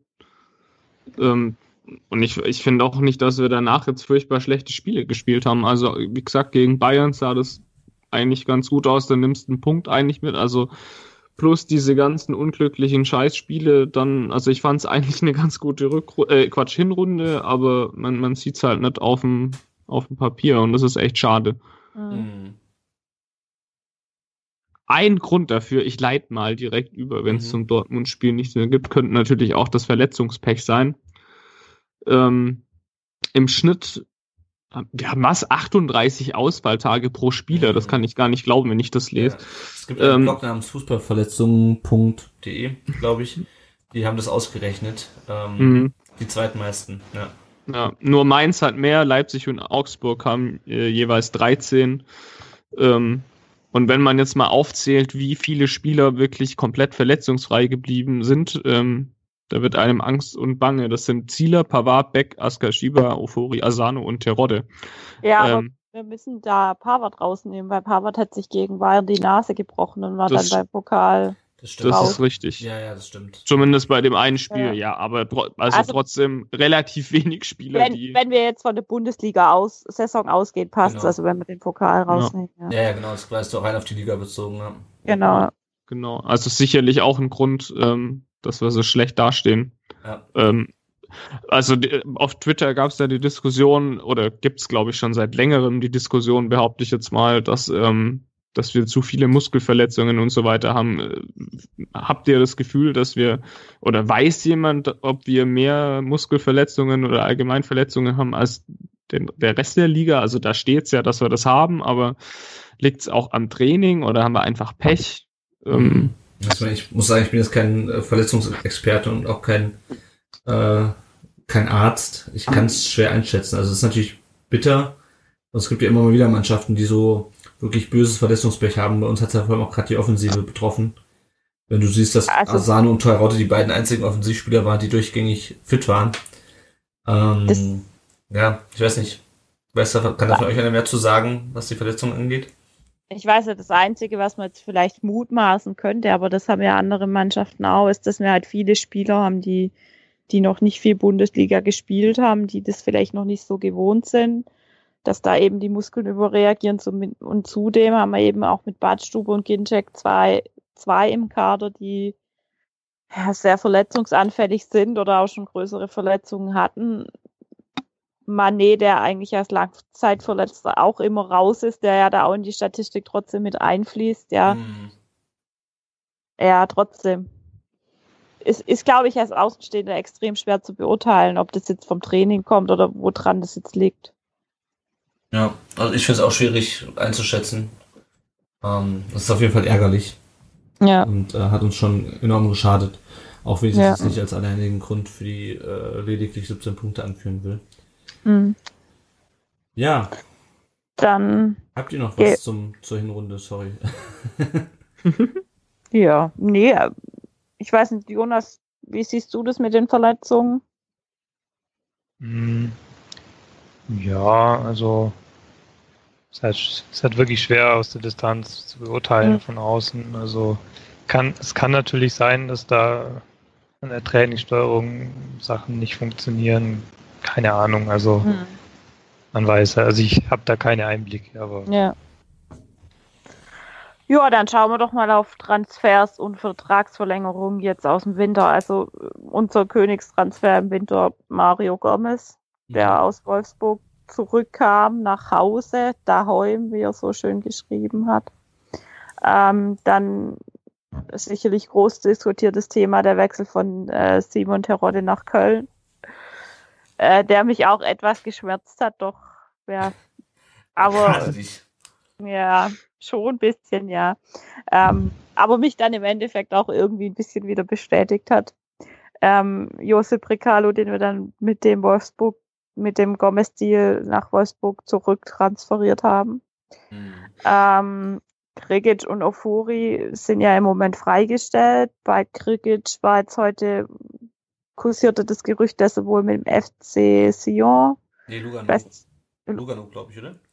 nee, ich ja, heute kam sie heute raus. kam Ah, okay. Leon raus, Sorry. ja, ähm, im Gespräch ist. Und ansonsten hat Matze Zimmermann bis 2019 verlängert. Ähm, Pavard wohl mit Ausstiegsklausel bis 2021. Ähm, Özcan auch bis 2021 und Timo Baumgartel bis 2022. Ähm, von den Gerüchten her gab es das Tosun-Gerücht. Ähm, der ist jetzt am Ende für 30 Millionen zu Everton gewechselt. Also tatsächlich komplett außerhalb von unserem Budget, wie ähm, Reschke auch schon gesagt hat. Und es gab diese Cosa Schürle, die wohl aber wirklich nur eine Ente war ähm, und sich als völliger Quatsch entpuppt hat. Jo, also ich denke, Gomez, was sagt ihr da dazu? Wie, wie ist das da bei euch? Also ich habe von einigen gehört, die dann auch doch das Gomez-Trikot schon verbrannt hatten und äh, sehr traurig waren und ähm, jetzt so ein bisschen nicht wussten, wie sie so äh, drauf reagieren sollen. Ähm, ich muss sagen, ich habe mich schon gefreut auch, ja. Wie sind eure Emotionen da oder wie seht ihr es auch aus spielerischer Sicht? Hm. Ja, ich denke mal, das muss, ich denke mal, das muss man schon differenzieren. Also aus emotionaler Sicht fand ich es natürlich schon irgendwo geil, mhm. weil Gomez ist halt Gomez Meisterschaft 2007 und alles, was damit zusammenhängt.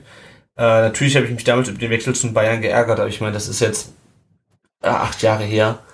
Ähm, da ist dann auch, da bin ich dann auch irgendwann mal drüber hinweggekommen, äh, dass es zum Bayern gegangen ist. Zumal er ja damals auch eine hübsche Ablösesumme eingebracht hat, mhm. äh, mit der der VfB ja durchaus damals auch hätte mehr anfangen können. Äh, also emotional hat mich das auf jeden Fall gefreut. Auch wenn mir natürlich klar ist, und das hat sich ja natürlich auch nochmal in der Pressekonferenz bestätigt, dass Mario Gomez das nicht allein aus sentimentalen Gründen zum VfB gewechselt ist, sondern weil er natürlich schon auch hofft, äh, sich nochmal für die WM in Stellung bringen zu können, äh, dass er auch irgendwo spielen möchte, wo er gebraucht wird. Ähm, und dann ist es natürlich, sagen wir so, ich habe es heute bei Twitter auch nochmal geschrieben, da war der VfB natürlich für Gomez die attraktivste Option, eben weil, eben auch wegen der Geschichte. Aber der ist jetzt nicht nur aus reiner Heimatliebe und äh, Sentimentalität zum VfB gewechselt, der hat auch schon sportliche Ziele. Äh, nicht nur für den VfB, sondern auch für sich. Ja. Er hat ja auch immer nur von äh, der Zeit bis zum Sommer und bis zur WM äh, gesprochen bei der bei der Pressekonferenz und ich bin mal gespannt, wie das danach weitergeht. Sollte er wirklich eine super Rückrunde jetzt hinlegen. Ja, was das Sportliche angeht, Spielerische, wir haben es ja schon so ein bisschen angesprochen. Er ist auf jeden Fall ein guter Stürmer, da brauchen wir nicht drüber zu diskutieren. Was die Gesamtausrichtung angeht, und da äh, wurde ja auch schon ausgiebig drüber diskutiert, ist es natürlich jetzt ein weiterer Transfer jenseits der 30, also näher äh, an meinem Alter als an dem von beispielsweise Shatrak Akulo. Ähm, es ist natürlich ein Transfer, der als Soforthilfe äh, gedacht ist. Also Gomez mhm. ist niemand, den man jetzt kauft und den man in ein paar Jahren mit, äh, mit Mehrwert weiterverkauft. Äh, anders als das ja zum Beispiel äh, mit der Vertragsverlängerung von Pavard wahrscheinlich der Fall ist, äh, weil der hat jetzt einen relativ langlaufenden Vertrag. Mhm. Ich gehe aber nicht davon aus, dass der den erfüllen wird, sondern der mhm. wird eine relativ hohe Auf äh, Ausstiegsklausel jetzt drin haben, die dem VfB äh, vielleicht schon im Sommer, spätestens aber dann ein Jahr später, wenn er sich so weiterentwickelt, eine, eine hübsche, hübsche Summe einbringt. Ähm, aber um auf Gomez zurückzukommen, ja, wenn er trifft und äh, dann freut's mich. Ja, ich freue mich, dass er wieder im Brustring spielt. Ähm, aber ich erkenne halt, dass das halt ein Notpflaster ist, ein bisschen. Ein hoffentlich effektives Pflaster, aber Notpflaster. Ich weiß nicht, wie es die, wie es die anderen sehen.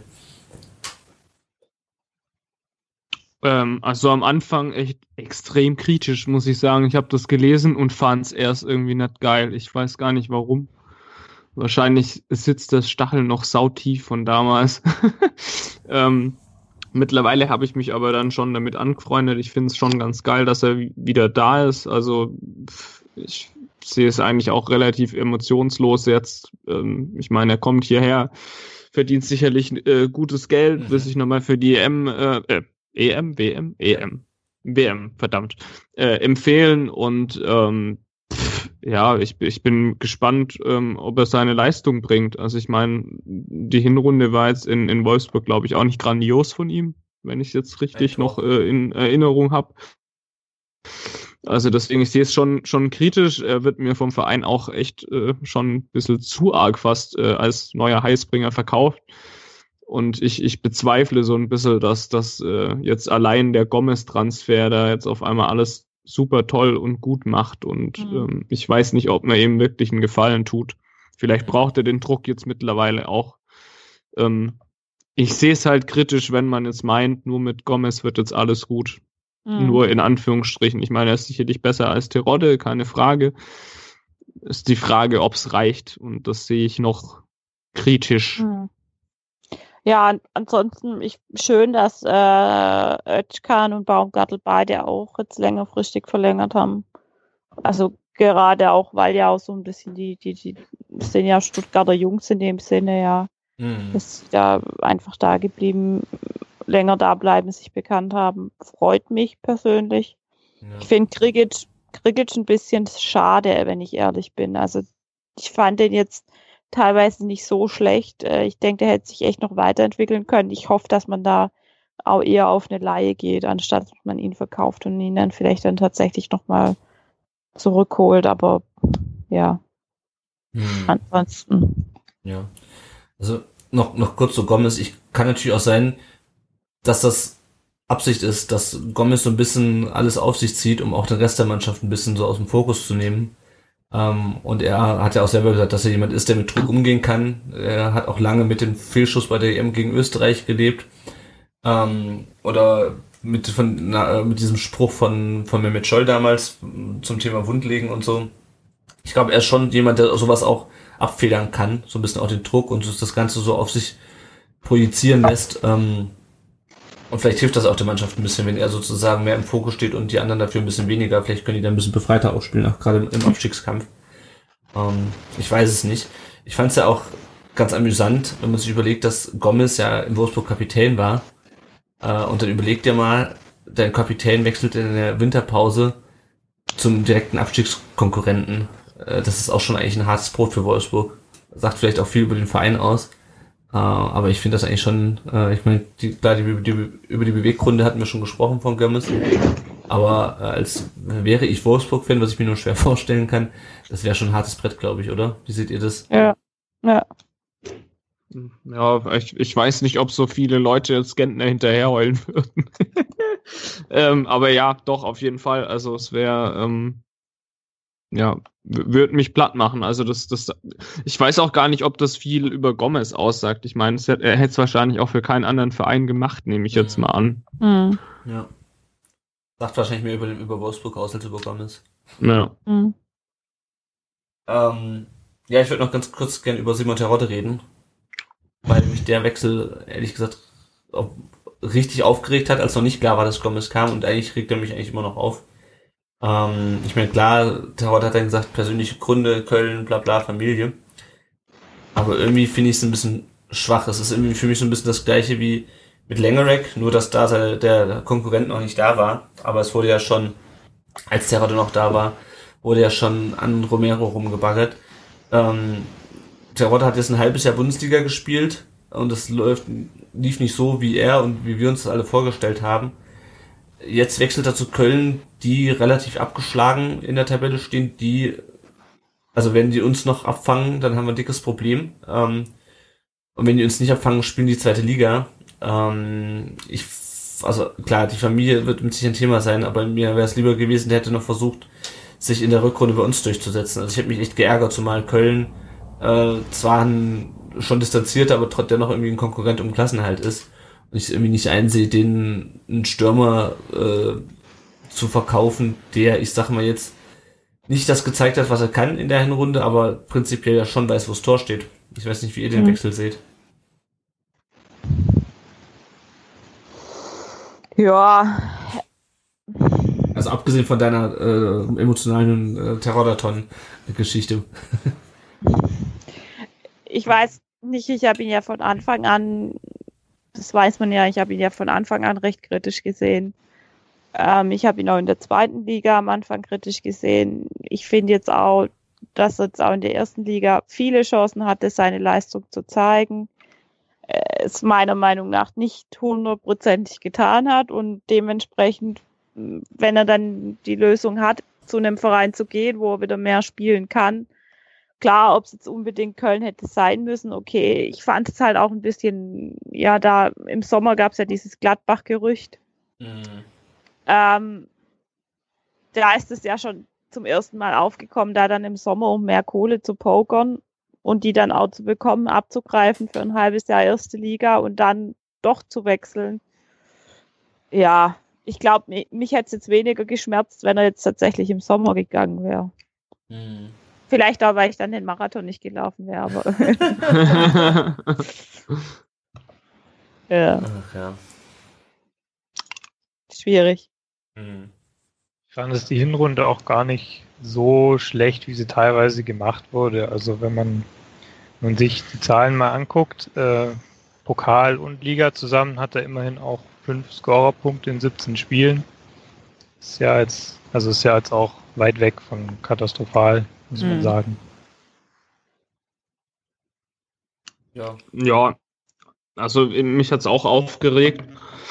Und vielleicht habe ich mich deswegen am Anfang auch nicht so über Gomez gefreut. Aber ja, also wenn man, wenn man äh, Terodde mit Gomez tauschen kann, muss man das in unserer Situation, glaube ich, auf jeden Fall tun. Mhm. Hm. Ja. Ja, Okay, so ist das Geschäft, gell? genau. So ist es halt, ja. Kannst nichts machen. Steckst nicht drin. Ähm, noch kurz zum Thema Rechtsverteidiger. Es wurde jetzt auch in, häufig in der Winterpause ein Rechtsverteidiger gefordert und äh, Michael Reschke hat jetzt, glaube ich, im Trainingslager gesagt, dass mit hoher Wahrscheinlichkeit nichts mehr passiert. Hm. Es sei denn, es verletzt sich noch jemand oder es bietet sich noch irgendwie eine Möglichkeit. Und er hat ähm, in Stuttgarter Nachrichten gesagt, das Rechtsverteidiger-Thema ist, und ich zitiere, das Rechtsverteidiger-Thema ist eigentlich Wahnsinn. Ganz unabhängig vom VfB Stuttgart, da muss man nur zur Nationalmannschaft schauen. Was glauben Sie, wie froh Joachim Löw ist, dass Joshua Kimmich da spielt, der eigentlich ein Achter ist? Der internationale Markt auf dieser Position ist Irrsinn. Wir sind sehr froh, dass wir Andreas Beck verpflichten konnten. Wir sind mit der Situation zufrieden und sehen im, momentan, sehen im Moment keine realisierbare Option, hier tätig zu werden. Ähm, ich habe mich da natürlich auch oft genug über Beck aufgeregt und mir, habe mir gedacht, hätte man da nicht wen anders verpflichten können. Es ist natürlich schon so, dass, ich sag mal, auf der höchsten internationalen Ebene oft Außenverteidiger, gute Außenverteidiger rar gesät sind, vor allem diejenigen, die man sich irgendwie leisten kann.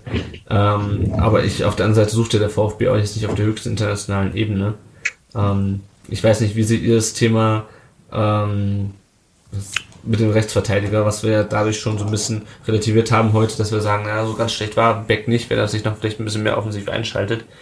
Ähm, aber er hat natürlich auch auf der Position, dadurch, dass Pavard ja eigentlich besser in der Innenverteidigung aufgehoben ist, so gut wie keine Konkurrenz. Im Gegensatz zu Aogo, der ja durchaus mit Insua und eventuell sogar Ailton ähm, konkurriert. Wie seht ihr das Thema Rechtsverteidiger? Ähnlich wie äh, Reschke? Ja. Ja. Also, ich, ich muss ihm da zustimmen, weil es ist halt schon auch so, ähm, es, ist- es ist gut, dass wir Andy Beck haben. Ich denke, was willst du denn da sonst? Also es gibt viele Vereine, die da im Moment auch auf der Suche sind und die Mhm. sich da auch schwer tun. Also ich, mir fällt jetzt im Moment kein konkretes Beispiel ein, aber ich glaube, gerade auch im, im Ding mit der Aussage ähm, von Reschke, in, der, in dem Artikel war da auch was zitiert von einem anderen, von anderen Vereinen, die auch auf der Suche sind. Und von dem her, Beck ist da schon nicht so schlecht, ist solide, aber ja, halt, ich weiß nicht, wie Jonas das sieht. Ich habe jetzt auch ein paar Mal gelesen, dass manche gesagt haben, äh, der passt nicht so direkt in Wolfs Spielsystem. Ja, es ist halt, das ist halt das Ding mit, mit der, mit der Fünferkette, dass er, ist halt eigentlich, gehört er in der Viererkette rechts hinten rein und Fünferkette muss er halt viel nach vorne machen. Das ist halt so das Ding, aber ansonsten passt diese, diese Solidität, die er hat, das passt ja schon, schon ganz gut rein. Hm. Wobei halt, also eine Alternative wäre ja, glaube ich, schon nicht schlecht, wenn man da noch einen hätte, der vielleicht ein bisschen offensiver ist. Ich meine, wenn es so einen gäbe und man den holen könnte, warum nicht? Aber scheint halt äh, keine Option zu geben, halt einfach. Ja. Gut. Dann würde ich sagen, können wir das Thema Transfers abschließen. Mhm. Und ähm, wer möchte denn den Ausblick auf die Rückrunde machen? Soll ich den machen? Ja, mach doch mal. Gut, Sag- los. Gut, äh, die Rückrunde beginnt nach einer sehr kurzen Winterpause bereits am kommenden Samstag. Deswegen nehmen wir auch heute schon auf. Mit dem Rückspiel gegen Hertha BSC Berlin. Diesmal daheim. Äh, es werden im Lauf der Rückrunde hoffentlich Ginczek, äh, Donis und vor allem Carlos Manet wieder fit zurückkehren. Ähm, das haben wir schon drüber gesprochen, dass uns das vielleicht auch offensichtlich noch ein bisschen hilft. Wir müssen auf jeden Fall die Auswärtsschwäche bezwingen, äh, weil ansonsten wird es, glaube ich, echt schwierig mit dem Klassenerhalt, weil klar, die Mannschaften, gegen die wir jetzt äh, daheim gespielt haben in der Runde, gegen die müssen wir jetzt auswärts ran und umgekehrt. Äh, und es wird nicht unbedingt leichter. Ähm, was noch hinzukommt, ist, wir müssen, müssen, also meiner Meinung nach zumindest, den Klassenhalt quasi schon vor dem Auswärtsspiel in Leverkusen irgendwo einigermaßen festgemacht haben, weil wenn du die letzten drei Spiele äh, gegen Lever in Leverkusen, gegen Hoffenheim und in München bestreitest, zwei davon Auswärtsspiele, ähm, kannst du da eigentlich nicht mehr mit so wahnsinnig vielen Punkten rechnen. Das heißt also im Grunde müssten wir schon am 31. Spieltag die Punkte zus- zusammen haben, einigermaßen, ähm, um Mhm. sicher durch zu sein. Ähm, ja, also ich bin mal gespannt. Äh, weil das wird echt knackig. Ähm, ich bin auch mal gespannt, ob die Transfers, die wir jetzt getätigt haben, ausreichen. Da haben wir auch schon drüber gesprochen. Ähm, der Vertikalpass hat da nochmal einen relativ langen Artikel zu geschrieben. Hat gefragt, ob der VfB-Kader wirklich stark genug ist. Den werde ich auch nochmal in den, in den Shownotes verlinken. Ähm, ja, wie seht ihr das? Ist die, ähm, ist der Kader stark genug für den Klassenerhalt? Keine Ahnung. Da will ich mich auch echt nicht mehr auf irgendwas festlegen, weil das, ähm, das hat Robin Dutt damals gesagt, ja, der Kader ist, ist äh, stark genug und wir sind damit abgestiegen. Mhm. Ähm, also eigentlich, ja, aber wie gesagt, es sind halt viele Wenns, wenn, wenn Manet und Ginczek fit sind, wenn Bad Stuber fit bleibt. Ja, das sind halt alles solche Sachen, aber mit andererseits sehe ich es halt auch so, du darfst halt auch nicht als Aufsteiger den Anspruch haben, dass du lauter Topspieler hast. Du musst es eigentlich, wenn, dann mit so einer Mannschaft schaffen, weil du einfach anders auch nicht die Mittel in dem Sinne dazu hast. Ja, Mhm. denke ich. Ja, weiß nicht, wie ihr das beurteilt. Also stark genug ist die Mannschaft auf jeden Fall, finde ich. Also wenn man da offensiv noch irgendwie das ein bisschen besser gewuppt kriegt, dann, dann, also da sehe ich auf jeden Fall drei größere Deppen als uns, aber das habe ich vor zwei Jahren auch schon gesagt. Ja, also prinzipiell hätte ich auch gesagt, dass wir eigentlich stark genug sind, aber man weiß halt nie, was passiert. Also, wie ihr schon gesagt habt, der Kader 2015, 16 war ich auch stark genug und hatte auch am, im März oder Ende Februar noch 10 Punkte Vorsprung auf dem Relegationsplatz und ist trotzdem abgestiegen. Mhm. Ähm, also ich bin da echt, äh, ich sehe, also gerade wegen der 17 Punkte, ich sehe jetzt den, den Klassenhalt äh, noch nicht jetzt schon als sicher an oder bin da schon ein bisschen beunruhigt. Ich weiß nicht, wie du, du siehst, Jonas. Was ist so, was sagt so dein Bauchgefühl oder dein Kopf vielleicht auch? Also ich, ich sehe halt eigentlich relativ wenig Potenzial, dass das jetzt äh, das jetzt total abstürzen irgendwie. Also dafür ist die Mannschaft einfach zu stabil. Und da sehe ich, finde es eigentlich, oder ich, ich sehe es eigentlich relativ, relativ sicher an, dass sie zumindest so viele Punkte holen wie in der Hinrunde. Und wenn dann halt noch irgendwie eine positive Entwicklung oben drauf kommt, so ein bisschen, dann, dann äh, könnte ich mir auch vorstellen, dass es äh, äh, gut reicht am Ende. Hm. Ja, da haben wir dann an der Stelle auch noch ein paar höhere Fragen. Mhm. Wenn ich jetzt gerade mal, also der Rey Bocanero hat da wieder gefragt, warte, was hat er denn gefragt, ähm, ob Ailton auf der linken Seite zu einer ernsthaften Alternative werden kann. Muss ich ehrlich sagen, da habe ich mir noch gar keine Gedanken drüber gemacht, oder? Hm, Also er hat ja jetzt im Testspiel auch getroffen. Mhm. Schwierig. Ich glaube, Insua ist von den dreien schon der stärkste eigentlich. Ähm, Mhm. Das ist halt die Frage, Ogo hat ja teilweise auch dann auch schon im Mittelfeld vor Insua gespielt. Ich kann eigentlich dann einfach super schwer einschätzen, weil ich ihn zu wenig habe spielen sehen. Ja, und dann war, will da noch jemand was dazu sagen, oder? nee, Nee. also ich, Da, dann mache ich mit der nächsten Hörerfrage weiter, auch von Rey Bucanero. Er hat gefragt, ob Gentner in der Rückrunde eine offensivere Rolle spielen kann. Haben wir ja auch schon ein bisschen anders diskutiert oder haben wir sogar schon beantwortet und dass stattdessen Mangala oder Bonic auf die Doppelsechs oder Raute mit nur einem Sechs rutschen könnten. Hm. Ein und sechs ist wahrscheinlich unrealistisch. Ähm, für, äh, für Hannes Wolf, was die defensive Grundordnung dann angeht, nehme ich an. Ne? Hm. Ja. Jonas, wie siehst du das? Hm. Wie war die Frage nochmal? ob, ähm, ob Christian Gentner eine offensivere Rolle spielen könnte und stattdessen Mangala oder Bonic auf die Doppelsechs oder Raute mit nur einem Sechser rutschen könnten. Ja, muss man mal gucken. Also, ähm, wenn er jetzt wirklich auf Viererkette umstellt, dann spricht das ja eher nicht dafür, dass, Mhm. dass äh, Scantner offensiver spielen kann, weil er halt weniger Absicherung hat. Und andererseits war es halt im Testspiel gegen Twente zumindest, war er schon sehr offensiv, auch von der Position aus. Also muss man mal schauen. Also wenn man es wenn man's, wenn man's so löst wie gegen Twente, dass, dass äh, zum Beispiel ein Außenverteidiger halt direkt hinten bleibt, dann könnte ich mir schon vorstellen, dass Mhm. St. Gentner auch offensiver spielen kann. Äh, ansonsten hätte ich auch nichts dagegen, wenn, wenn Bonic neben Askasiba spielt. Mhm.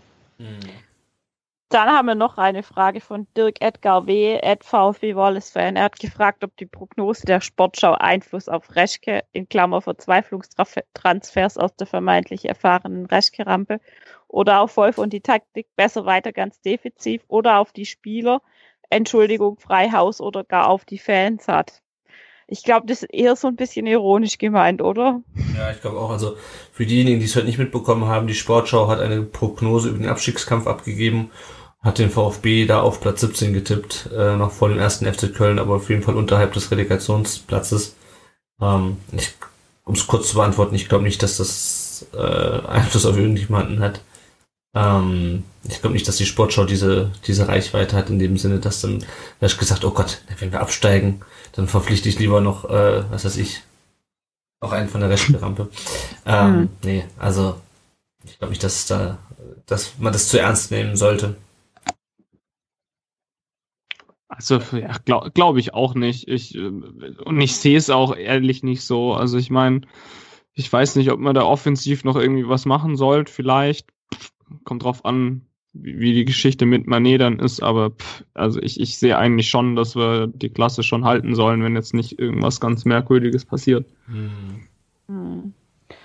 Okay, dann haben wir jetzt eigentlich mal so ein grundsätzlichen Ausblick auf die Rückrunde gemacht. Gibt es noch ein Thema, das wir da noch ansprechen sollten oder sind wir da soweit Nö. durch? Ja, ich denke auch über die, über die Hinrunde brauchen wir jetzt auch nichts mehr sagen. Wir können ja, genau.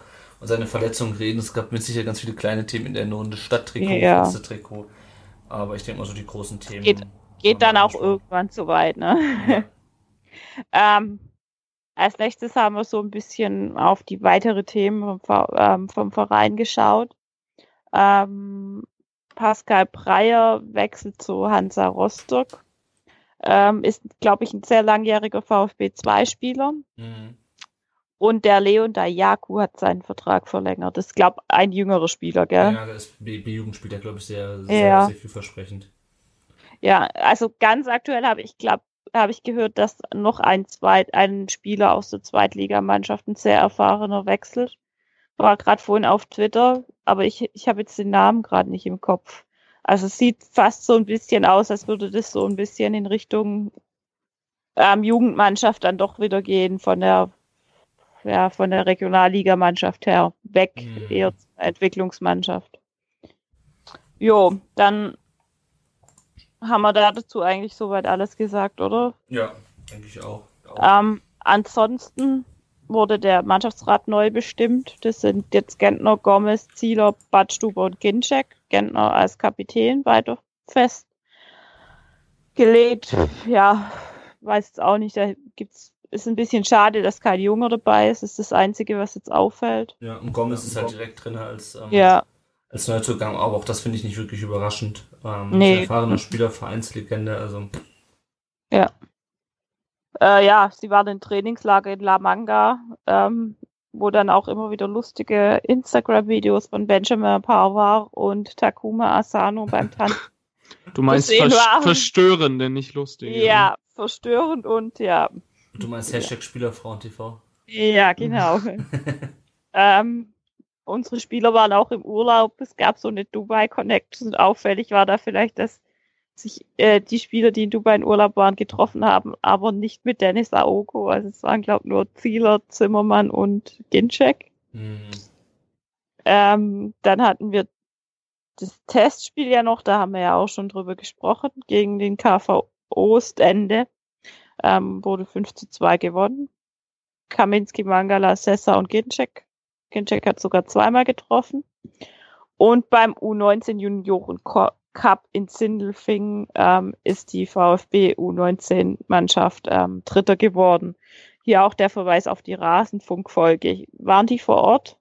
Äh, genau, der war vor Ort und da ist der äh, Sebastian, der Edbutze vom Vertikalpass, hat da auch was über die VfB U19 gesagt. Äh, da wir nicht alle nicht da genau. waren und ich das, äh, den Junioren Cup auch immer nicht so verfolge, ich weiß nicht, ob den sich einer von euch angeschaut hat, nee, äh, nee. am besten, man äh, verweist auf die Rasenpunktfolge, es sei denn, hat einer von euch ist noch was zu dem äh, dazu zu sagen. Mhm. Nö. Ähm, sollen wir dann gleich zum Spieler der Folge Nummer 32 gehen? Ja, würde ich sagen. Also, ihr könnt den Spieler der Folge Nummer 32 wieder auf den Blog ähm, abstimmen. Ähm, in der letzten Folge hat Berkay Özkan gewonnen. Ja, muss man nicht viel zu sagen. Ist auch irgendwie cool, dass er jetzt seinen Vertrag verlängert hat, weil da gab es ja auch mal Gerüchte in Richtung Arsenal. Schön, dass er beim VfB bleibt. Von 1998 bis 99 trug die Rückennummer 32 Alexander Blessin. Er ist in Bad Cannstatt geboren und kam im Jahr 97 aus Sitzingen zum VfB. Er hat 46 Spiele für die Amateure gemacht, in denen er 20 Tore geschossen hat, ähm, sieben Spiele für die Profis plus ein UEFA-Cup-Spiel. Ist dann zu den Kickers gegangen und ist noch ein bisschen über die Lande getingelt und hat dann beim SV Bolanden 2012 seine Karriere beendet und ist U17-Trainer bei Red Bull im Moment. Äh, ich kenne ihn jetzt irgendwie nicht. Ich weiß nicht, habt ihr noch irgendwas, welche Anekdoten zum Spieler? Nee, nur vom Namen her. Okay. Ich, ich kenne ihn halt vom Namen. Ja. Yeah. Ähm, dann hatten wir Rüdiger Kauf von 99 bis 2001, auch ähm, Schwabe in Esslingen geboren. Er kam über Hochdorf, Geislingen und Kirchheim zum VfB und hat von 98 bis 2001 nur 14 Spiele absolviert im Mittelfeld. Ähm, ist aber in Bielefeld glücklich geworden, wo er in zehn Jahren 278 Spiele für die Arminia machte und ist dort Rekord-Bundesligaspieler und ähm, hat 2011 seine Karriere beendet. Also ist dann wohl tatsächlich in Bielefeld sehr glücklich gewesen. Sagt mir jetzt aber vom VfB her auch nicht viel. Ja. Ähm, dann gab es noch Benjamin Adrian, der hat es von 2001 bis 2002 ähm, getragen, das Trikot mit der Rückennummer 32. Ähm, den hatten wir vor kurzem schon mal. Mit einer anderen Rückennummer, ja. Okay. Ähm, er machte von 2000 bis 2003 71 Spiele für die Amateure, hat später bei St. Pauli ähm, gespielt und sein Verdienst ist, er dass er dort dieses Viva Con Agua St. Pauli gegründet hat, ähm, wofür er dann auch mit dem Bundesverdienstkreuz am Bande ausgezeichnet wurde. Er ist der Sohn von Rainer Adrian. Genau. Jo. Hat dann wohl bei St. Pauli andere Verdienste geleistet und ist auch äh, sicher eine gute Aktion mit Viva Con Aqua. Ja, auf jeden Fall. Ähm, dann kommt ein altbekannter, Andreas Beck. Ähm, er ist äh, 2000 als 13-Jähriger zum VfB gekommen und hat bis 2006 bei den Amateuren gespielt ähm, und ist dann am 11. Februar 2005 gegen Armini, Arminia Bielefeld zum ersten Mal für die Profis auf dem Feld gestanden. Armin Fee hat ihn damals als erstes Mal aufgestellt. Ja, in seinem ähm, ersten Spiel. In seinem ersten Spiel, ja. Ähm, er hat insgesamt 26 weitere Spiele für den VfB gemacht, war dann bei uns noch ein Partner Nachbarn in Hoffenheim ähm, und hat dann 2015 von dort zu Besiktas gewechselt und ist dort zweimal Meister geworden. Und oh Wunder, oh Wunder, er ist jetzt wieder zurück und trägt jetzt wieder das Trikot mit der Nummer 32. Ähm, dann hatte das Trikot mit der zwei, Nummer 32 ein gewisser Zratko Kuzmanovic. Sorry, falls ich es jetzt echt falsch ausspreche, ist ein bisschen peinlich, aber ähm, den hatten wir auch schon mal.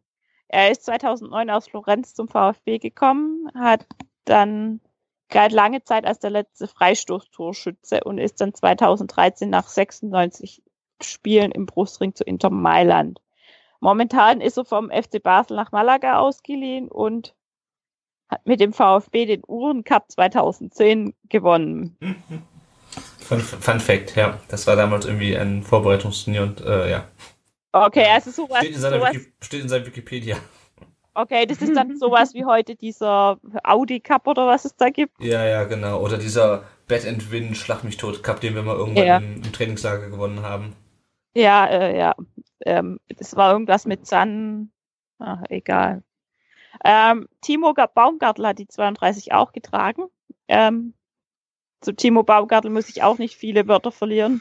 Ähm, er ist gebürtiger Böblinger, kam 2011 mit 15 aus Reutlingen zu uns und hat 23 Spiele für die zweite und seit 2014 84 Ligaspiele für die VfB gemacht, äh, für die ha, das war mal, für den VfB gemacht, nicht die VfB. Oh Gott, ich verwechsel schon das ist, ähm, außerdem ist er U-Nationalspieler.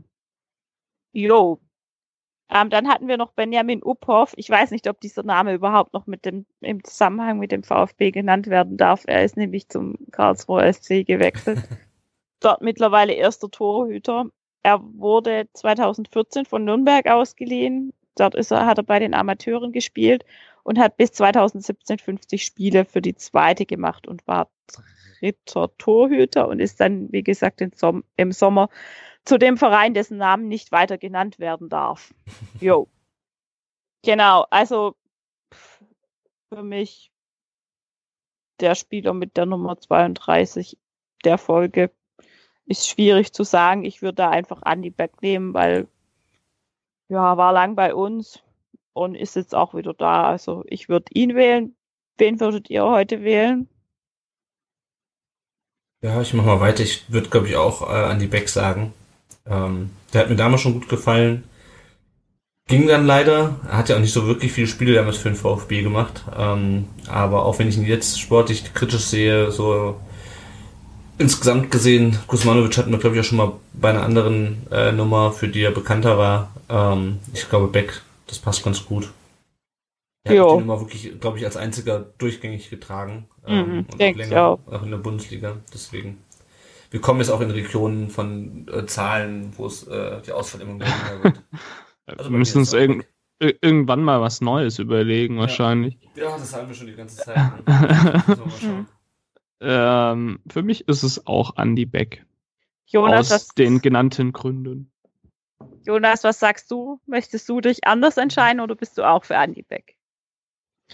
Ich finde, man, ja, man, man merkt schon so ein bisschen, dass, dass, dass es langsam, dass sie langsam in den hohen Nummern ankommt. Mhm. Also, wo ich das letzte Mal da war, da war die Auswahl ein bisschen, bisschen illustrer, würde ich sagen. Ja, das war die 13 ähm, damals. genau, ja. Ähm, also, also, nee, für mich ist es äh, Baumgartel, weil ja, ist halt, ist halt ein rundum guter Innenverteidiger einfach und der wirkt auch nach außen einfach wie ein, wie ein cooler Typ und finde ich gut. Kann auch noch okay. gern ein paar Jahre bleiben. Okay. Ansonsten, wenn ihr nachschauen wollt, findet ihr auch alle Träger aller Rückennummern seit 1995 äh, 95 auf ähm, rund um den Brustring.de. Genau. Mhm. Jo. Nochmal ganz kurz zum Thema äh, Spiele, was mir gerade was mir vor kurzem aufgefallen ist, weil ich gerade sagte, Andi Beck hat nicht so viele Spiele für den VfB gemacht. Wisst ihr, wie viele Spiele Daniel Ginczek seit 2014 für den VfB gemacht hat? Wie viele? 54 nur. Also mhm. in den letzten drei Jahren. Muss ich mal überlegen. Ja. Heftig, ne? Ja. Ah ja. Den haben wir dann in der nächsten Folge. Nummer 33. Stimmt. Stimmt. Jetzt, wo du es sagst. Und auch noch einen anderen. Ja. Nummer 27.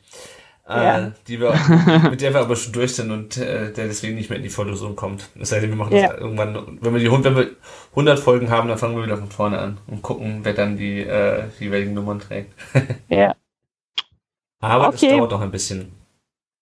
Ja, dann mache ich ganz kurz weiter. Ähm, Thema Patreon, wir sprechen es in jeder Folge an. Wir freuen uns in jeder Folge über die Leute, die uns finanziell unterstützen.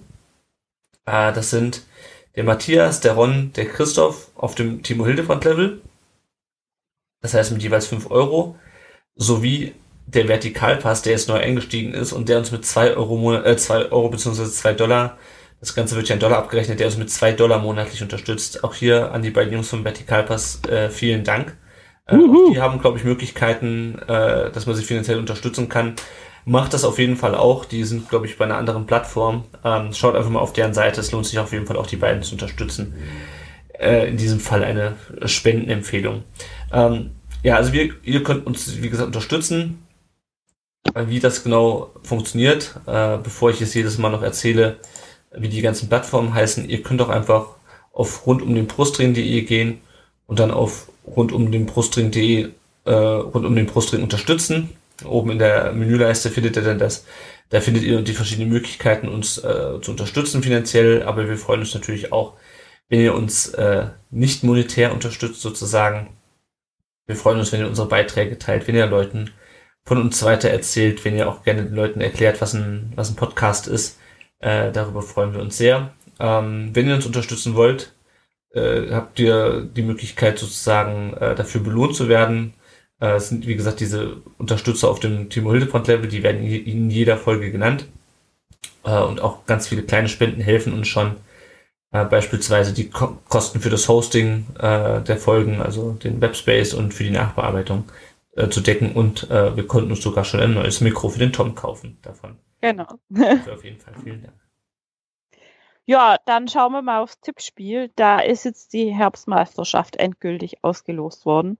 Ähm, hier gratulieren wir dem Zauberer zur Herbstmeisterschaft mit 211 Punkten. Ähm, knapp dahinter der Ab ans Kreuz mit 200 Punkten und ähm, auf Platz 3 ähm, Bronzemedaille für den Torrotte 12 mit 198 Punkten. Also Glückwunsch und äh, macht weiter gerne mit. Gut, dann mache ich das Ganze mal, mache ich meine Schleife dran, wie man so schon sagt, an die Folge. ähm, Thema Apple Podcast Rezensionen, die lesen wir immer gerne vor. Wir freuen uns, wenn ihr uns rezensiert. Das äh, zählt auch zur Unterstützung. Wenn ihr uns bei Apple Podcast, was früher iTunes hieß, äh, und äh, rezensiert und bewertet, dann werden wir für andere VfB-Fans besser sichtbar. Ansonsten, wie gesagt, erzählt von uns, teilt unsere Beiträge liked uns auch gerne auf unseren verschiedenen Social Media Kanälen, auf Facebook, auf Twitter. Äh, klickt mal auf den Blog, da gibt's immer wieder Vor- und Nachberichte zu den Spielen und auch andere interessante Beiträge. Auf Instagram sind wir auch. Jonas, wo findet man denn dich im Internet? Auch nochmal ein bisschen Werbung für deine äh, Webpräsenzen und Social Media Kanäle. Ja, also entweder halt äh, über den Blog vfbtaktisch.de oder äh, auf Twitter unter dem gleichnamigen Händel. Sehr schön. Ja, ihr könnt uns auch Sprachnachrichten übrigens schicken, das haben wir auch jedes Mal. Wir haben schon äh, einmal zwei bekommen. Wir warten täglich auf neue Sprachnachrichten. äh, entweder per WhatsApp oder per Telegram einfach an die 0157 511 08680. Ähm, ja, da freuen wir uns sehr. Und äh, um noch einen kleinen Ausblick zu geben, wir werden jetzt wahrscheinlich, das müssen wir nochmal besprechen, aber wir werden jetzt wahrscheinlich in der Rückrunde so im Zwei-Wochen-Rhythmus aufnehmen. Das heißt, das nächste Mal hören wir uns wahrscheinlich nach dem Spiel gegen Mainz. Ähm, ja, dann sage ich es erstmal äh, danke an Jonas, dass du dir wieder die Zeit genommen hast und uns an deinem Wissen hast teilhaben lassen. Äh, Ja, ich gerne. immer wieder, wenn Jonas. ich dir zuhöre, dass es doch Ja, schon komplex ist, aber äh, ich es dann doch verstehe, wenn du es erklärst. Äh, Ja, ich hoffe, schon. das geht unseren Hörern genauso. Also an dieser Stelle vielen Dank, dass du heute zu Gast warst. Danke euch. Gut, ja, dann würde ich sagen, äh, belassen wir es dabei für heute. genau. Dann drücken wir uns selber die Daumen oder drücken alle den VfB fest die Daumen, dass ähm, wir am Samstag mit einem Sieg aus dem Stadion gehen und ähm, auch richtig schön feiern können. Genau. Ähm, und dass alles so läuft, wie wir es uns vorstellen. Am besten natürlich mit einem Tor von Mario Gomez. Ne? genau. Das wäre natürlich ein kleines Träumchen. Ja, ich, ich bin leider nicht im Stadion am Samstag, aber ich äh, freue mich schon so ein bisschen drauf, mir das Spiel anzugucken. Und Genau. natürlich geil, wenn Gomez irgendwie da gleich ein Tor macht und das Spiel entscheidet. Das wäre, glaube ich, ein richtig geiler Start in die Rückrunde. Ja, Warten wir mal ab.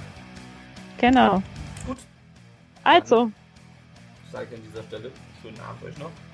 Danke gleichfalls. Gute Danke Nacht. gleichfalls. Tschüss. Ciao. Ciao.